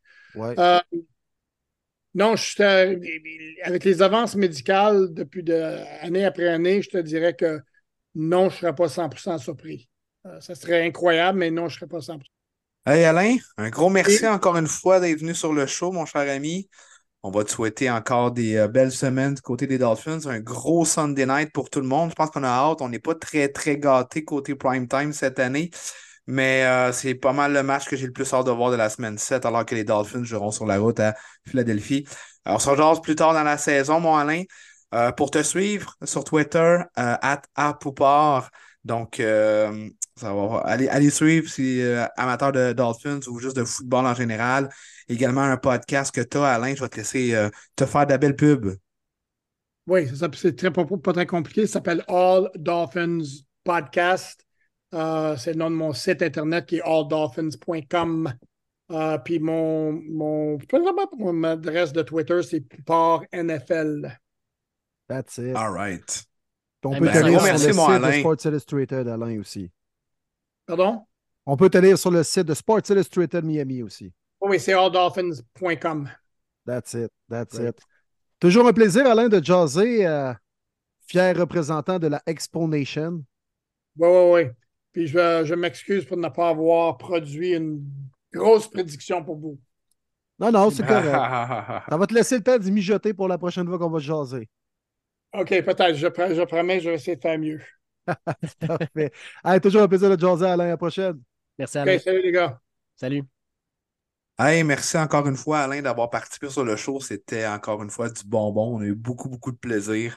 Euh, les Dolphins sont for real, honnêtement. Euh, oui, comme tu as dit, les défensifs, quand tu es capable de les arrêter, mais quand même, j'ai hâte de voir dans les prochaines semaines. Euh, T'essayais de le piéger, Will? Il, ne savait pas trop quoi dire euh, sur une prédiction surprenante, mais regarde, c'est correct. Il ne s'attendait pas à ça. Puis, bien hâte de voir la suite. Allez, boys, avant de rentrer dans la semaine 7, on a quelques questions d'auditeurs qu'on va, va passer. Et puis ensuite, ben, on rentrera là-dedans. Charles Tremblay nous demande laquelle des équipes qui sont à 5-1 ou à 4-2 est la plus overrated selon vous en ce moment? Personnellement, moi, je pense que c'est les Ravens. Hmm, intéressant. OK, bonne question, Charles. Euh, bah, la porte est ouverte dans mon cas, là. je, vais dire, je vais dire les Corbeaux. Mais les Corbeaux, pour vrai, c'est un 4-2 moins convaincant que les Jaguars. Les Jaguars ont quand même battu les Bills. Les Ravens ont battu les Browns avec leur euh, deux, troisième carrière. Ils ont affronté les Titans qui jonglaient avec leur carrière aussi dans la dernière semaine. Ils n'ont pas battu grand monde. Ils ont pogné euh, les Bengals qui étaient dans une mauvaise passe en début de saison. c'est un 4-2 un peu gonflé, dopé du côté des Corbeaux. Moi, je vais avec les Cowboys, messieurs. Euh, on n'a pas nécessairement, même si on est 4-2, il n'y a rien qui me convainc. Euh, j'ai hâte de voir au retour euh, de leur bye week comment on va pouvoir euh, rebondir parce qu'on n'a pas eu une grosse schedule difficile non plus. On n'avait pas d'affaire du tout à l'échapper contre les Cardinals. Donc, non, je pense qu'elle est overrated. Moi, je vais peut-être me faire taper dessus, mais je vais avec les Bills de Buffalo. Ils ont bien connu un, stretch là, quand ils ont battu les Raiders, les Commanders et les Dolphins, mais les blessures commencent à faire mal en défensive. Euh, puis la défaite contre les Jags à Londres, puis le retour, puis la, victoire non convaincante contre les Giants, ça m'inquiète. Euh, j'ai hâte de voir contre les Pats. Là, normalement, ça devrait être une victoire facile. Euh, on va voir comment ils vont être capables de réagir à ça. Puis après ça, bon, Buccaneers, Bengals. Écoute, ça peut être une équipe qui pourrait être encore un genre de 7-2 bientôt. Là. Mais je trouve que c'est inquiétant ce qu'on voit de, de cette équipe-là. Puis euh, je pense que les Bills, c'est une équipe qui, malheureusement, encore avec les blessures, euh, sont faites euh, vraiment brasser. On va voir aussi si Von Miller, l'arrivée va peut-être aider, mais on verra. On verra. Marc-André Bergeron nous demande J'aimerais avoir votre opinion personnelle concernant PFF. Je sais que Sacha Gavemi avait dit qu'il s'en tenait loin, et je me demande si le commun des mortels a une bonne idée de certains joueurs quand on regarde ça avec cet outil. Oh, OK. Intéressant moi, premièrement, puis personnellement, euh, je n'aime pas vraiment un fan des statistiques avancées et ce, dans tous les sports. Je trouve que c'est une donnée quand même importante à avoir en 2023 avec tous les outils pour calculer les différents aspects, mais de se baser uniquement là-dessus pour faire une analyse complète, j'ai bien de la misère bien de la misère. Les actuaires puis les comptables, ça n'a jamais mis un casque de football puis de faire blitzer d'en face. Euh, non. Fait je pense que c'est un bel outil pour se donner un aperçu. Mais euh, de plus en plus, je trouve que rapidement, peu importe ce qui se fait dans les médias, même des, des médias nationaux, les gros médias américains qui couvrent le foot, on se base uniquement là-dessus pour faire une analyse. ça, j'ai un peu plus de difficultés. Donc, moi, j'en prends puis j'en laisse pour ma part. 100% la même opinion que Will ici. Euh, même chose. C'est des gars qui n'ont jamais joué sur le terrain en tant que tel. Je trouve juste plat qu'on en parle un petit peu trop à mon goût, qu'on en parle beaucoup sur la table des négociations lors des euh, périodes des agents libres et des, des, euh, des, nouveaux, des nouvelles signatures de contrats dans les équipes. Je pense que faut regarder plus le game tape, le feel, le scheme et tout ça que juste regarder les fameux. Overrated à mes yeux.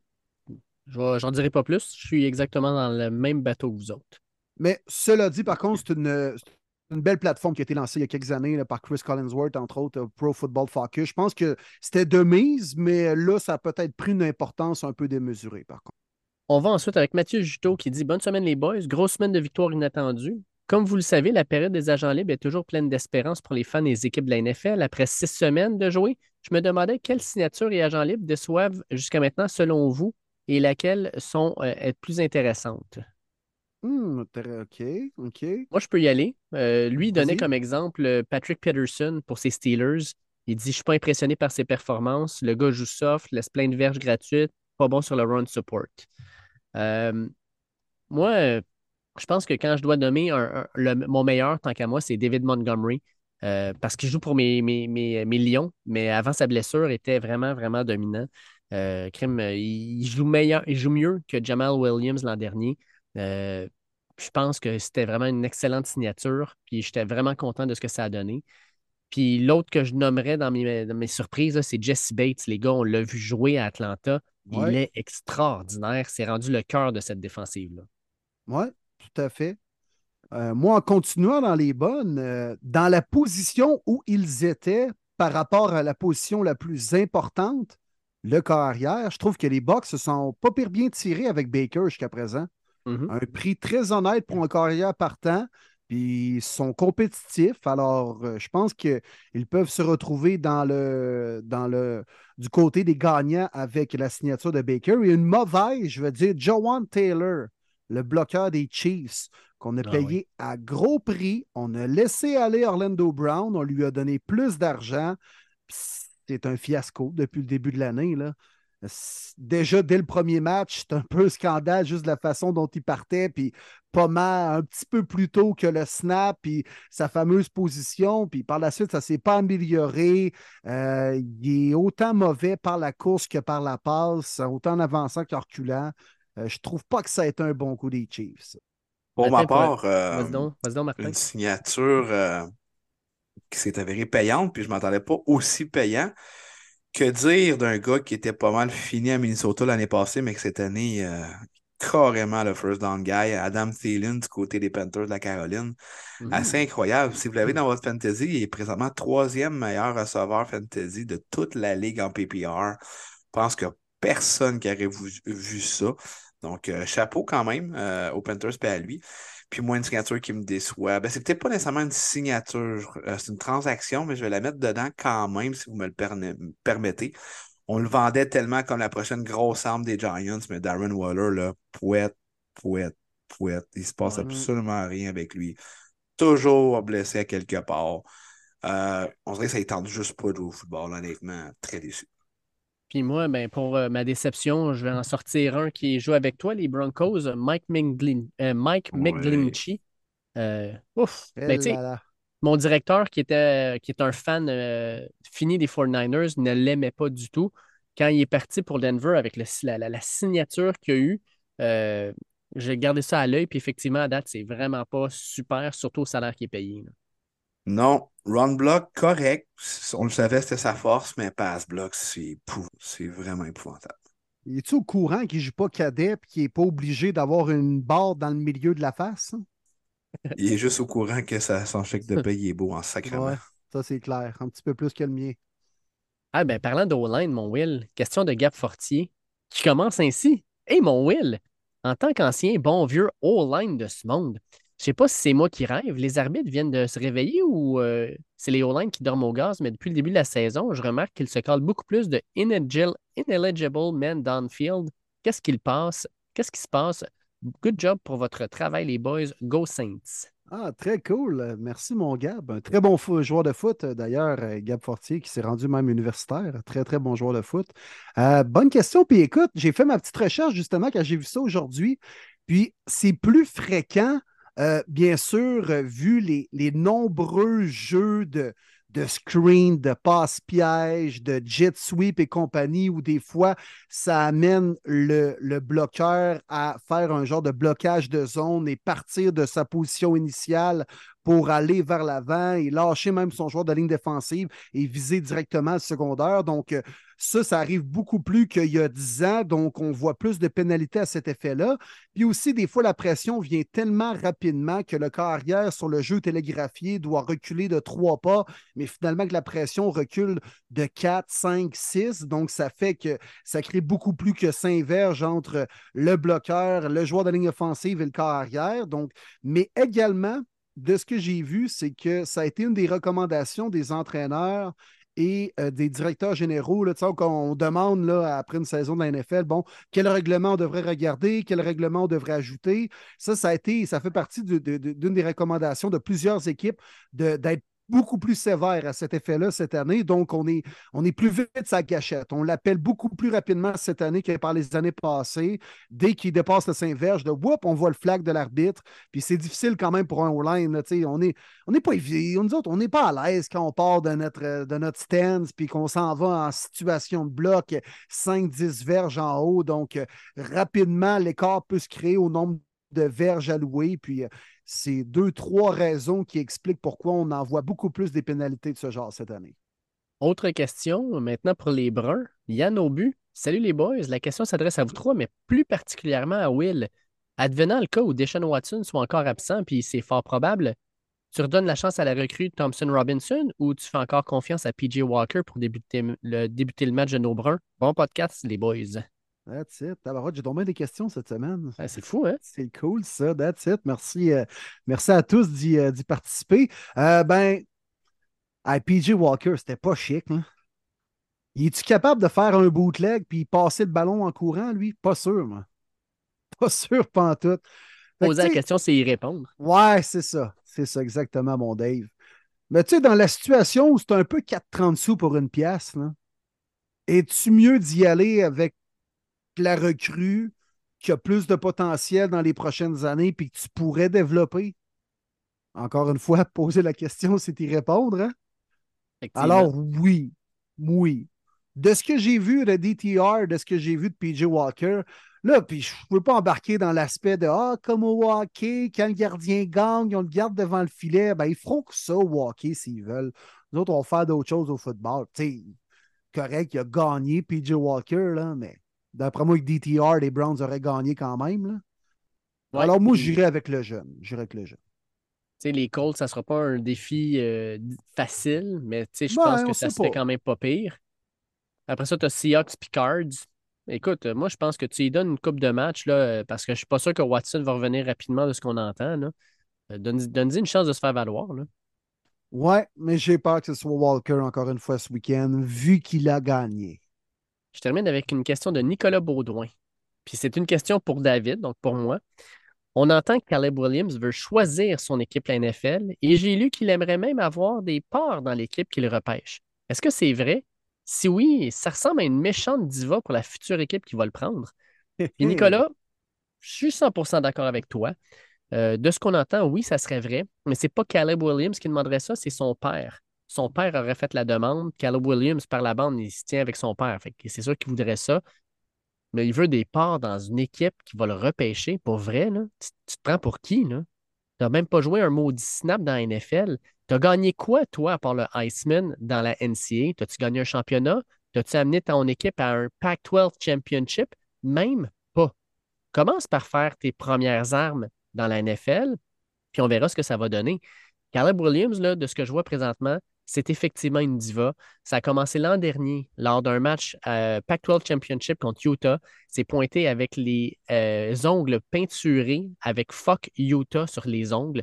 Euh, il s'est fait planter par Utah dans ses dents. cette année, il arrive, là, puis je trouve qu'il il a une attitude un peu hautaine, un petit peu crampée. A l'air de s'en foutre un peu. Puis quand ça va pas bien, comme on l'a vu contre Notre-Dame, là, il commence à se fâcher, puis il fait ses petites crisettes sur, sur les lignes de côté. Moi, être un entraîneur, ça me dérangerait beaucoup. Puis pour les scouts, je pense que je vais garder l'œil là-dessus parce que sincèrement, euh, ce gars-là a peut-être énormément de talent. Mais l'attitude, je suis pas sûr que c'est la bonne. Euh, j'ai hâte de voir ce qui va se passer dans les prochaines semaines, prochains mois. Mais ce qu'on entend de son camp actuellement, ça ne doit pas réjouir les propriétaires de la NFL. Moi, pour toi, Nicolas, euh, je prends ça sur un grain de sel. J'y crois plus ou moins à ça. Ça vient pas de la bouche de Caleb directement. C'est les représentants euh, de Caleb Williams qui souhaiteraient ça. D'un, tout le monde le sait, il y a une loi. Tu ne peux pas, en tant que joueur actif, avoir des parts d'une équipe. On a vu Pat Mahomes en parler cette semaine qu'après sa retraite, oui, c'est quelque chose qu'il aimerait. Donc, juste là, on peut arrêter de parler de ça. Je pense que ça a été trop médiatisé. Euh, c'est pas nécessairement la demande de Caleb, c'est surtout quelque chose qui ne se fait pas. Donc, ça ne changera pas au prochain repêchage. Il va continuer à se concentrer euh, sur le football. Mais ça indique quelques drapeaux rouges des red flags, selon moi. Puis méfiez-vous des athlètes où les parents, des fois, sont un peu trop présents puis qui prennent les décisions à la place de l'athlète. Euh, historiquement, dans bien des sports, ça n'a pas toujours été un franc succès, une telle relation. Fait qu'on amorce la semaine 7, les boys, et on commence ça avec le Thursday Night Football.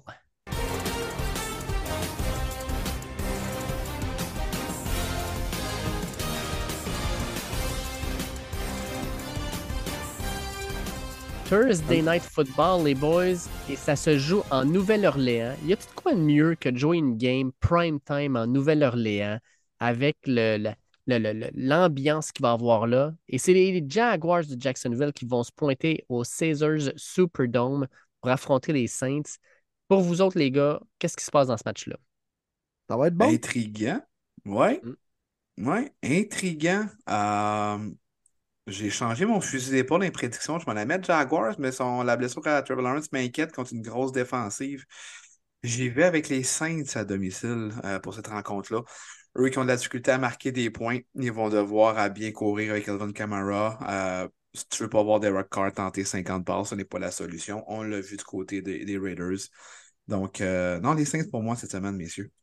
Ouais, c'est un peu l'histoire de ce match-là. C'est sûr, au moment de l'enregistrement, on ne sait pas si Trevor Lawrence sera sur le terrain. Ça change quand même un peu la donne. Euh, mais je te suis, Marty. Honnêtement, je te suis. J'y vais avec les Saints à la maison. J'aime la défensive. Je pense que c'est le match où on pourrait quand même un peu exploser offensivement à une bonne unité défensive. Mais je ne sais pas, prime time, les gars vont être craqués. On a quand même contre-performé la semaine dernière. Camara est vraiment dû pour en sortir une grosse depuis son retour de la suspension. On l'avait aussi, peu utilisé. Donc, euh, ouais, moi, je te suis, Marty. J'y vais avec les Saints dans le Caesars Superdome.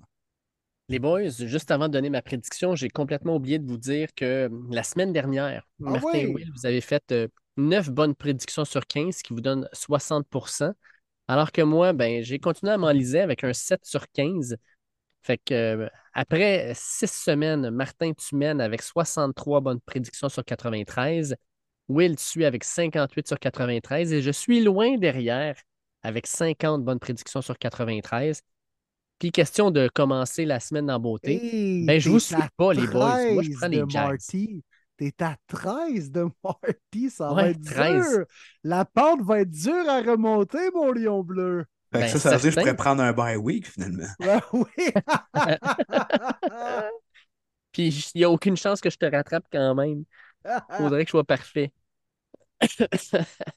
OK, fait que dans le fond, tu amenais cette prédiction, tous les, les, résultats de la dernière semaine, simplement pour nous dire que tu allais à l'encontre de nous pour tenter de nous rattraper. J'ai vu clair dans ton petit jeu, mon David Gilbert. Oui, monsieur. Je vais avec les Jags parce que je l'ai regardé un peu le match des Saints. Puis j'ai pas du tout aimé ce que j'ai vu de l'attaque. J'ai pas vu, euh, j'ai pas aimé ce que j'ai vu de Derek Carr, son attitude. Ça a l'air d'être un gars qui est frustré. On dirait que le monde n'est pas sur la même longueur d'onde. Euh, ça brasse pas mal. Les Jags la défensive jouent bien. Josh Allen, euh, présentement, 7 sacs du corps. Travion Walker, choix numéro 1. Tout le monde dit Ah, Judson, il était écœurant. Mais Walker, c'est un bon run stopper. Il fait quand même une job correct jusqu'à maintenant. J'aime ce que je vois de sa part. Puis l'attaque des Jags, moi, je pense qu'il va avoir Trevor Lawrence qui va être là. Puis ils vont prendre euh, avantage de, de- toutes leurs armes. Fait que je vais avec victoire des Jags. On se transporte maintenant à CBS pour les matchs de 13 heures.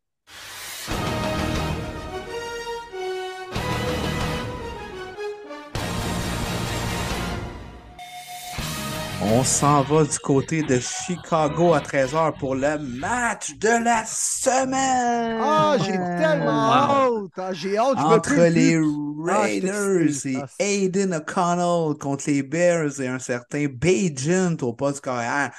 Non, mais je reviens encore là-dessus. Pour vrai, je suis tanné des maudits blessures. J'ai parlé avec des chums, j'ai dit, moi, honnêtement, là, pas pour rien que j'incitais vraiment que les boys qu'on aille à Atlanta week 1. Oui, c'est l'histoire Bergeron, évidemment, il fallait qu'on soit là.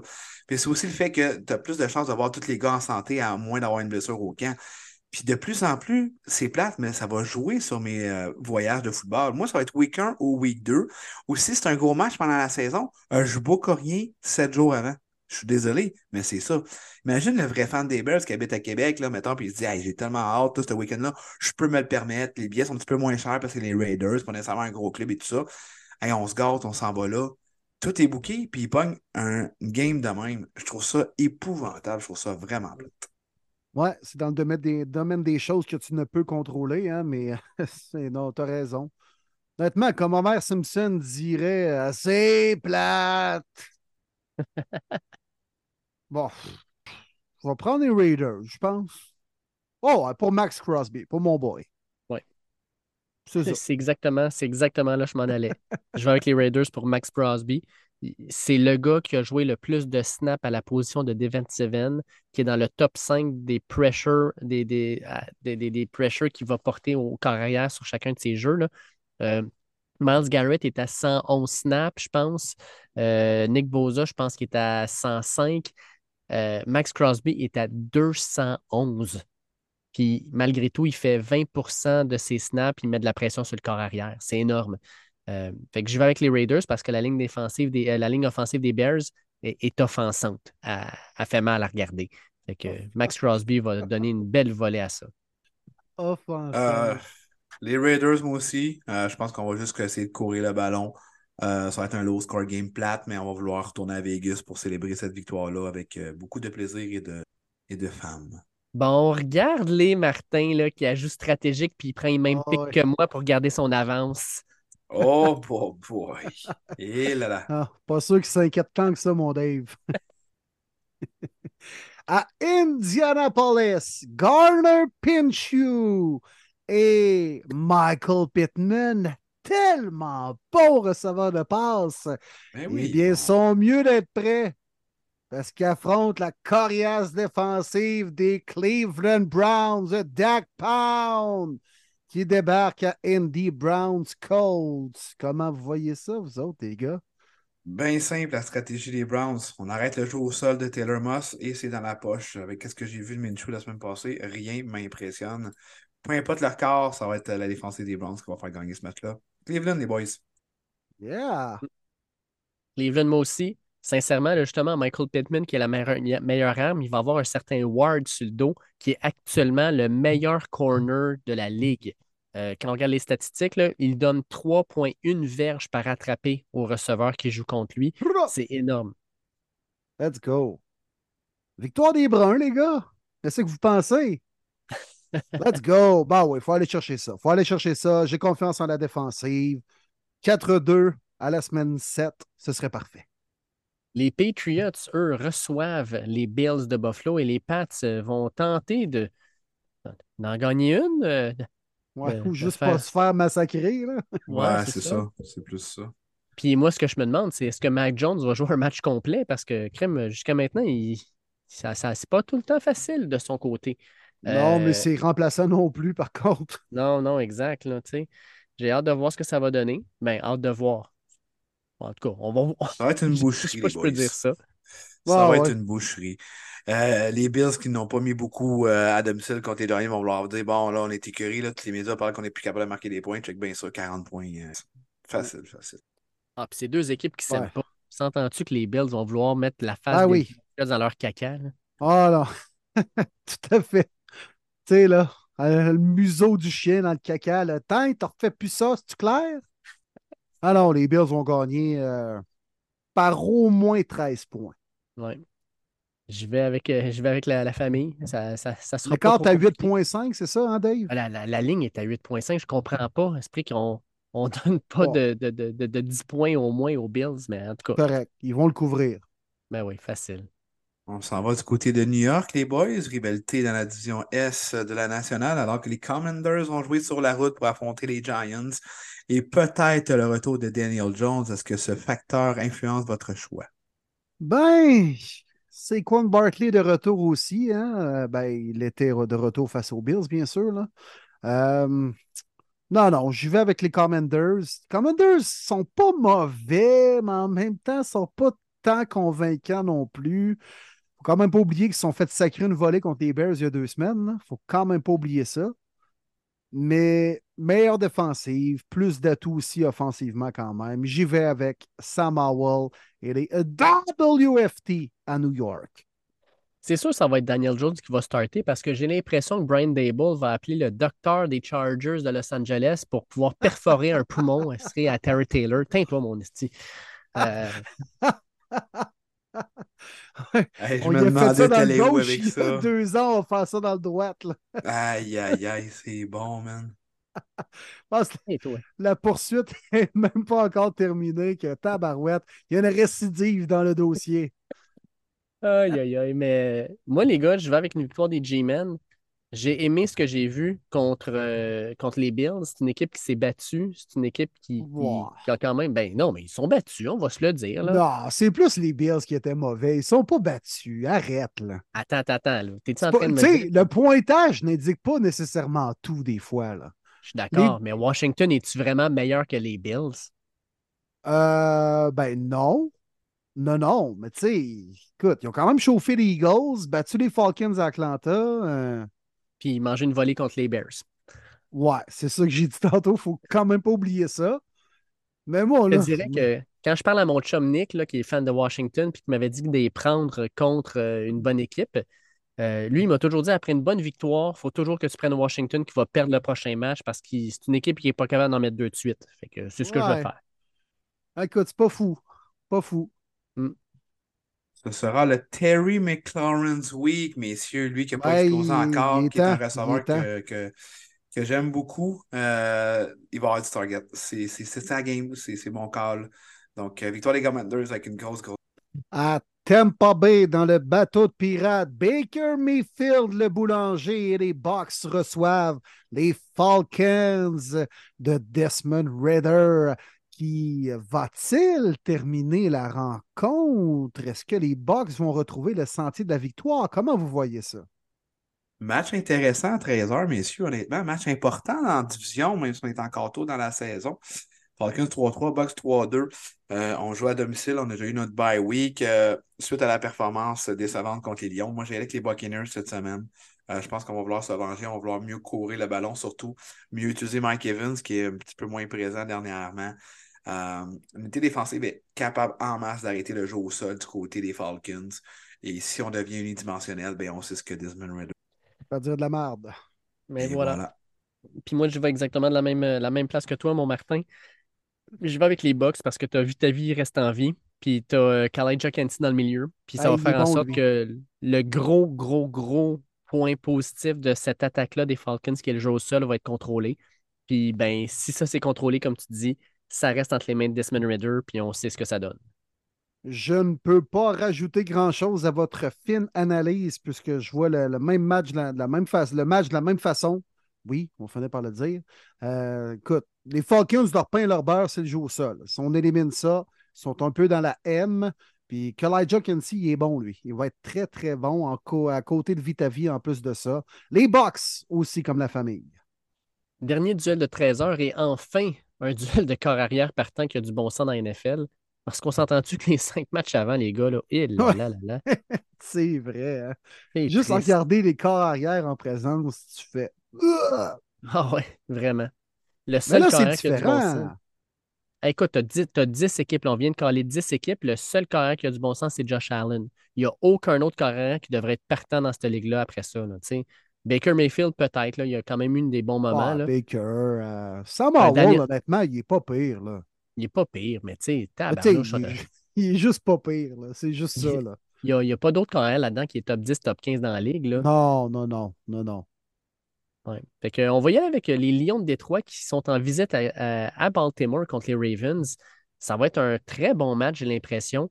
Euh, puis il va y avoir de l'ambiance, ça devrait être intéressant, les gars. Puis ils gagnent ce match-là? Les Lions, mon Dave. Les Lions. Oh. Moi aussi, j'achète pas trop les Ravens, leur fiche, je suis pas très certain.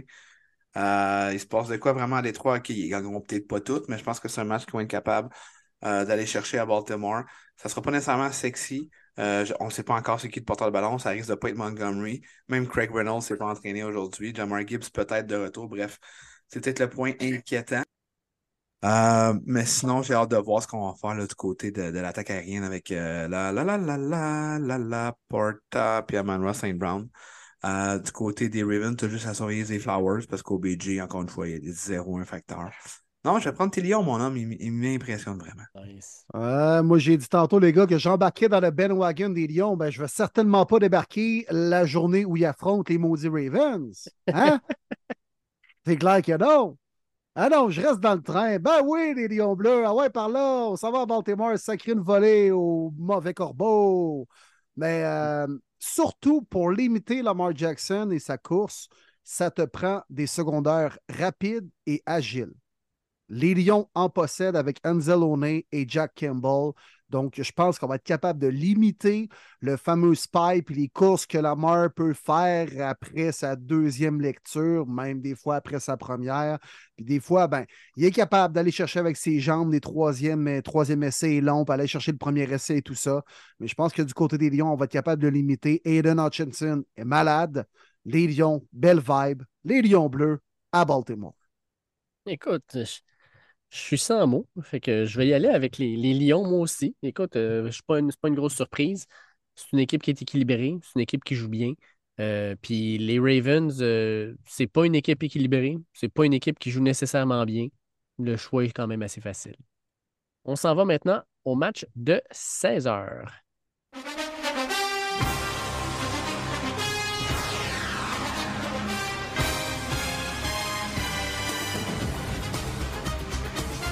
On s'en va à Los Angeles, messieurs, alors que les Steelers, qui sont de retour de leur semaine de congé, vont rendre visite aux Rams et à un certain Cooper Cup. Euh, les Rams qui sortent d'une belle victoire, mais malheureusement, leur porteur numéro un est très explosif cette année. Karen Williams ne sera pas de la rencontre. Euh, messieurs, vos pronostics. Ah, ça m'intrigue ce match-là. Ça pourrait assurément pencher des deux côtés. Je vais y aller avec les Steelers. Reposer. Euh, je pense qu'on va être capable de- d'oublier un peu nos contre-performances, surtout offensivement depuis le début de la saison. Puis le pain et le bas des Steelers, eh bien, c'est la défensive. Elle doit provoquer des revirements pour nous permettre d'avoir un bon positionnement avec le ballon sur le terrain. Euh, elle doit même par moments marquer des touchés ou réaliser des points. Euh, je vais y aller avec les Steelers dans un match très serré. J'ai un peu plus confiance en la défensive des Steelers que même à l'offensive des Rams. Puis je pense que le match va se gagner là. Je suis mon Will. Je vais avec les Steelers aussi. Les Rams, quand ils ont affronté des bons fronts défensifs, 49ers, défaite. Bengals, défaite. Eagles, défaite. À date, ils ont gagné contre qui? Ils ont gagné contre les Cards, les Colts puis les Seahawks. Je vais être honnête, là, les Steelers ont un méchant bon front. Alex Smith et un certain TJ Watt vont mettre de la pression en masse sur Matthew Stafford. Puis avec le jeu au sol qui va être euh, probablement moins intéressant sans Karen Williams, ben c'est pas compliqué. Ces gars-là vont carrément mettre, euh, on dit en anglais qu'ils vont mettre, ils vont reculer leurs oreilles, là, puis ah ouais, ils vont rusher comme des malades pour aller chercher Stafford. Euh, je pense que ça va être un match qui va être difficile pour le carrière des Rams. Victoire des Steelers au retour de leur semaine de relâche. Effectivement, la défensive la meilleure, c'est celle des Steelers. Par contre, vous savez, euh, Sean McVay est probablement mon entraîneur-chef favori. Puis je pense qu'il va trouver un moyen quand même de faire dégainer le ballon rapidement. Il y a un certain Cooper Cup euh, continue à avoir un excellent euh, début de saison. Euh, Puka Nakua, qu'on a moins vu la semaine passée, je pense qu'il va être plus impliqué. On le sait, la tertiaire des Steelers, c'est leur faiblesse. On va vouloir exploiter ça. Pat P connaît vraiment pas une bonne année. Euh, je pense qu'on a plus d'armes intéressantes aériennes également que sur les Steelers. Ça pourrait être low score, mais je vais prendre quand même les Rams là, qui ont beaucoup plus de punch à l'attaque. pour remporter cette match. À Seattle, les Seahawks reçoivent les Cards dans un match de division. Les Cards à 3-2, les, euh, les Seahawks à 3-2, oui, pardon, et les Cards à 1-5. Matt Labé, tes désirs sont désordres. Hein? J'ai pris compte les Cards la semaine dernière et vous avez perdu. Puis c'est encore ça que je fais cette semaine. Je prends pour les Seahawks à domicile sans aucun doute. Je vais avec les Seahawks aussi. Écoutez, les gars, euh, j'ai pas le choix. Tu sais, toi, mon, mon, cher Will, tu avais. Euh, tu as décidé cette semaine d'embarquer sur mon Ben Wagon des Lions, mais moi, j'ai embarqué sur le Ben Wagon des Seahawks avant même que la saison commence. La défaite contre les Bengals fait mal. Malgré tout, ça me prouve que cette équipe-là est for real et je pense qu'ils vont gagner relativement facilement contre les Cards. Je vais avec les Seahawks. Ben, c'est un must-win du côté des Seahawks, hein, alors qu'on a déçu un petit peu, euh, seulement accordé 17 points du côté des Bengals sur la route. Tu dis l'attaque va donner plus. Malheureusement, c'est pas. Du côté des Cardinals, quand même des points positifs. On a l'air d'être une équipe euh, euh, soudée, puis on a très, très hâte du retour de Kyler Murray qui serait imminent. Donc, quand même des bonnes nouvelles, même si Josh Dobbs ne fait pas mauvais, ça reste que, est, limité côté athlétique. Donc, j'ai hâte de voir ce qu'on va faire avec Murray. Mais pour la de cette semaine, je vous suis les boys, effectivement. À Denver, au Mile High Stadium. On va recevoir les Packers de Green Bay qui sortent de leur semaine de relâche. Est-ce que Jordan Love va s'être replacé? Les idées un peu après avoir connu deux mauvaises sorties avant sa semaine de relâche? Et ou est-ce que les Broncos de Denver vont être capables de le mêler un peu plus et d'aller chercher une petite victoire à cet endroit-là? Ouais, mais les Broncos sont pas mal moins dans Mile High puis pas mal moins en altitude cette année, mettons. Non, puis pour les regarder, il faut que ce soit pas mal high aussi. Euh, tu as le droit de du Colorado. Euh, les Packers qui viennent d'une semaine de congé, donc il y a des bobos qui vont s'avoir fait euh, reposer. Du côté des Broncos, les bobos, ils sont sur le terrain. Honnêtement, je suis vraiment rendu là. Je veux vraiment acheter la serviette. Je veux vraiment un nouveau rebuild. Je souhaite de tout cœur une victoire des Packers et c'est ce que je crois aussi, honnêtement. Donc, Green Bay pour ma part bon match pour permettre à Jordan Love de retrouver un peu euh, son, aisance qu'on a vu de courte durée en début de saison. C'est une bonne rencontre pour faire ça après une semaine de congé. Euh, Christian Watson devrait être un peu plus en forme également. Il avait raté des matchs en début de saison, commence à prendre son air d'aller. Euh, je pense que ça va créer un bon duo entre Love et Watson. Donc, j'y vais bien sûr avec les Packers. Packers, moi aussi, je pense qu'il euh, n'y aura pas trop de pression sur Jordan Love avec le fait que vous avez carrément mis à part vos deux, vos deux defensive ends partants. Euh, fait que je vais, je vais y aller avec les Packers aussi parce que je pense que même si Christian Watson va être couvert par Patrick, euh, par Peter, voyons. c'est pas facile. Patrick corner, bon, ouais. Voyons. Hey, là, là, là, là. Pat Certain. Pat Certain, je m'en allais dire. Pat Peterson, pas facile. Pat Certain. Euh, de l'autre côté, Romeo Dobbs ou Jordan Reed va être tout seul. Euh, Jalen Reed plutôt. Aïe, aïe, aïe, aïe, aïe. c'est ma pire, celle-là, depuis un bon bout de temps. tu t'en vas où avec ça? J'ai de la misère à tuer. Ah, même moi, je suis en train de parler, puis mon cerveau me dit Mais qu'est-ce que tu fais là? Euh, non, donc, alors, comment ça? je pense que. On rembobine. Exact. même si Christian Watson va avoir Certain sur le dos, de l'autre côté, ben, probablement qu'on va avoir Romeo Dobbs ou on va avoir Jalen Reed qui vont être tout seuls. Euh, puis je pense qu'on va avoir un bon jeu au sol aussi. Euh, Aaron Jones va sûrement revenir. justement, il est probablement en meilleure santé. Fait que je vais avec victoire des Packers. Oui, ça a bien été, là, Dave. Ah, écoute, hein? S'il avait fait ça dès le premier coup. Ouais. Mm. Écoute. Baisse la tête, les yeux fermés, puis va-t'en là-dedans. C'est ce que ma mère me disait. Match probablement le plus intéressant à 16h25. Toujours des bons duels qu'on a absolument année après année. Non, mais il faut le dire, Will, quand même, c'est toujours bon. Chargers ont été capables d'aller chercher des grosses victoires à, à euh, donc, Chargers Chiefs, des équipes qui ne s'aiment pas du tout. On voit ça comment? Ah, je sais tellement pas de quel côté pencher, là. Parce que les Chargers, c'est une belle équipe quand même, là. Sur papier, ils sont ah, vraiment forts. C'est incroyable. Ça n'a pas de bon sens. Mais, écoute, je T'es malade, j'ai goût de me taper à la tête ces murs jusqu'à temps de mourir, tabarouette, tellement qu'ils sont bons. Fais pas ça, Will, fais pas ça. Non. Mais malgré tout, malgré le fait qu'ils soient tellement bons, là, je pense que je vais y aller avec Patrick Mahomes et les Chiefs. Hmm. Eh bien. Tu me surprends. Tu me Ça va être un match à haut pointage. Ça, ça devrait être pas pire au niveau spectacle, effectivement. Là, je fais ma langue sale, mais ça devrait être le cas. Euh, mais je pense que les Chiefs vont trouver une façon de gagner. Puis c'est, là qu'on va voir un peu la, la première petite explosion de l'offensive des Chiefs cette année. Mm. C'est mon feeling. Contre une défensive qui est un peu une passoire depuis le début de l'année. Euh, de mon côté, je vais avec les Chiefs aussi. Euh, je vais avec les Chiefs parce que, sincèrement, je ne vois pas comment les Chargers vont être capables de gagner un match. Là. C'est pas compliqué. Là. Dans un match aussi important, avec euh, Brendan Staley comme, co- comme coach, euh, ils vont trouver une façon de perdre. Puis ça va se perdre sur genre probablement l'une des dernières possessions. Ça va peut-être être un fourth and two. Ils vont jouer euh, une course en plein milieu, euh, télégraphiée en plus. Je sais pas. Ils vont trouver une façon de perdre euh, originale. Puis ben, les Chiefs vont gagner ce match-là, puis ils vont être bien heureux de le faire.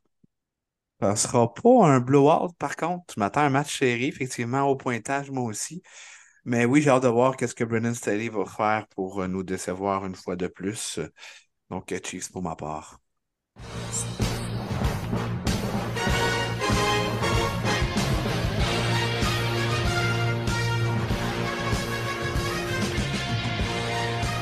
Sunday Night Football.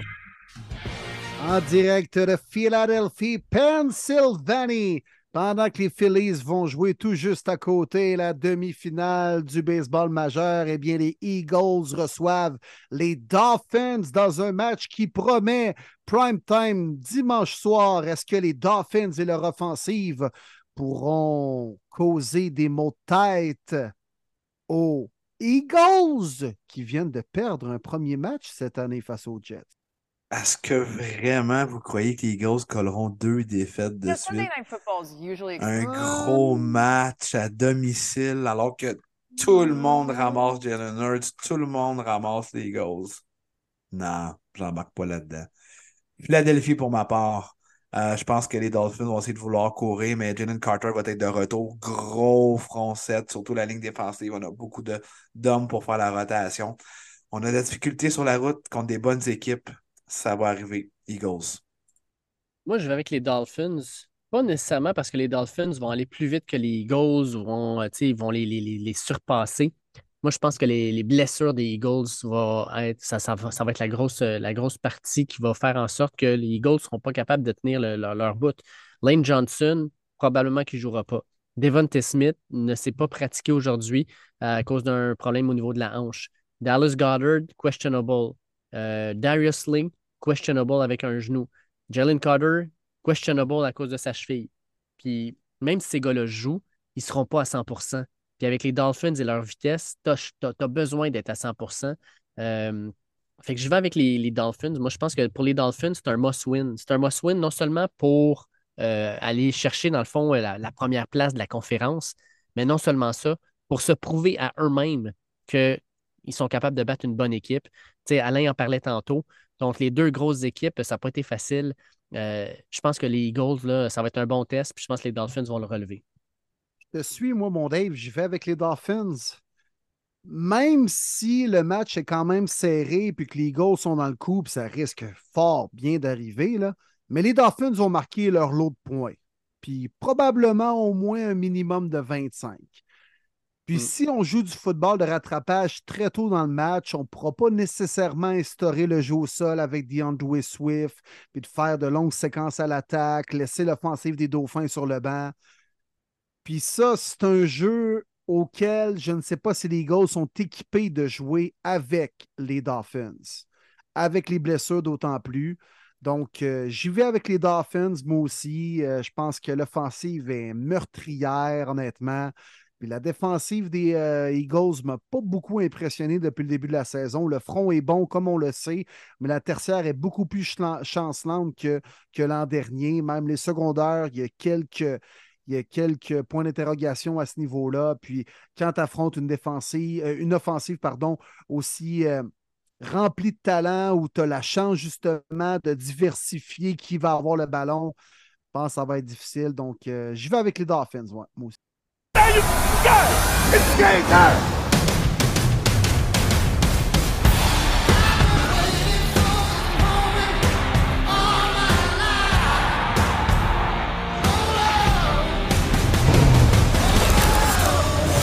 Straight out the gates, we scrap it. Clashes, blitzes, all action. Run past photo finish with no caption. Ça me tentait de le faire jouer un peu plus longtemps parce qu'il était cœurante la chanson de Monday Night Football. Sincèrement, là, incroyable. Euh, puis le Monday Night Football, sur papier, ça aurait pu être un excellent duel. Ouais. Finalement, pas sûr que ça va l'être, malheureusement. Entre les Vikings et les 49ers, ça se joue au US Bank Stadium à Minneapolis. Les boys, qu'est-ce qui va se passer lors de ce match-là? Ben, les Niners vont se reprendre. C'est ça qui va arriver. C'est ça qui va arriver. Les Niners vont rebondir. Ça a été une claque d'en face, la défaite face aux Browns, pour euh, plein de raisons dont on a énuméré euh, durant le podcast. Donc, euh, c'est une belle occasion de, sur euh, un gros stage, Monday Night, Prime Time, de rebondir, prouver à tout le monde.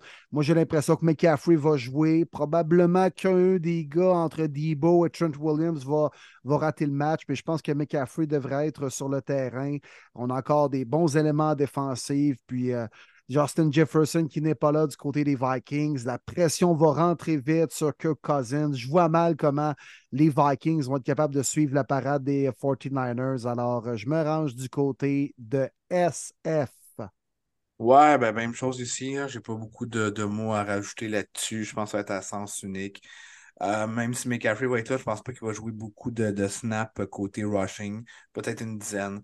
Euh, je regarde Jordan Mason qui court très bien le ballon dans le système de Carl Shanahan, donc il pourrait avoir un, un 15. Euh, c'est sûr qu'avec un Justin Jefferson, on aurait eu droit à un, bon spectacle avec ses attrapés spectaculaires et euh, ses, ses, gros gains. Mais vu qu'il n'est pas là, malheureusement, il n'y a pas de chance. Je vous suis les boys 49ers. Écoute, les Vikings la semaine dernière, là, Dustin Field se blesse. Puis là, c'est Badgen qui rentre. Le gars, il n'a jamais joué dans la ligue. Moi, je me dis, c'est fini. Les Vikings vont gagner ça facile. Hey, Bajent, là, il a fait le terrain deux fois contre la défensive des Vikings. Tu te dis, tabarnouche, c'est quoi cette défensive-là? Là, tu penses que Shanahan, lui, va regarder ça, va être comme, ouais, ça va être un dur duel. Euh, pas sûr qu'on va être capable de les battre. Non, non, non, non. Écoute, il va sortir ses schemes, ça va courir le ballon, ça va faire des belles passes. Ils vont gagner ce match-là.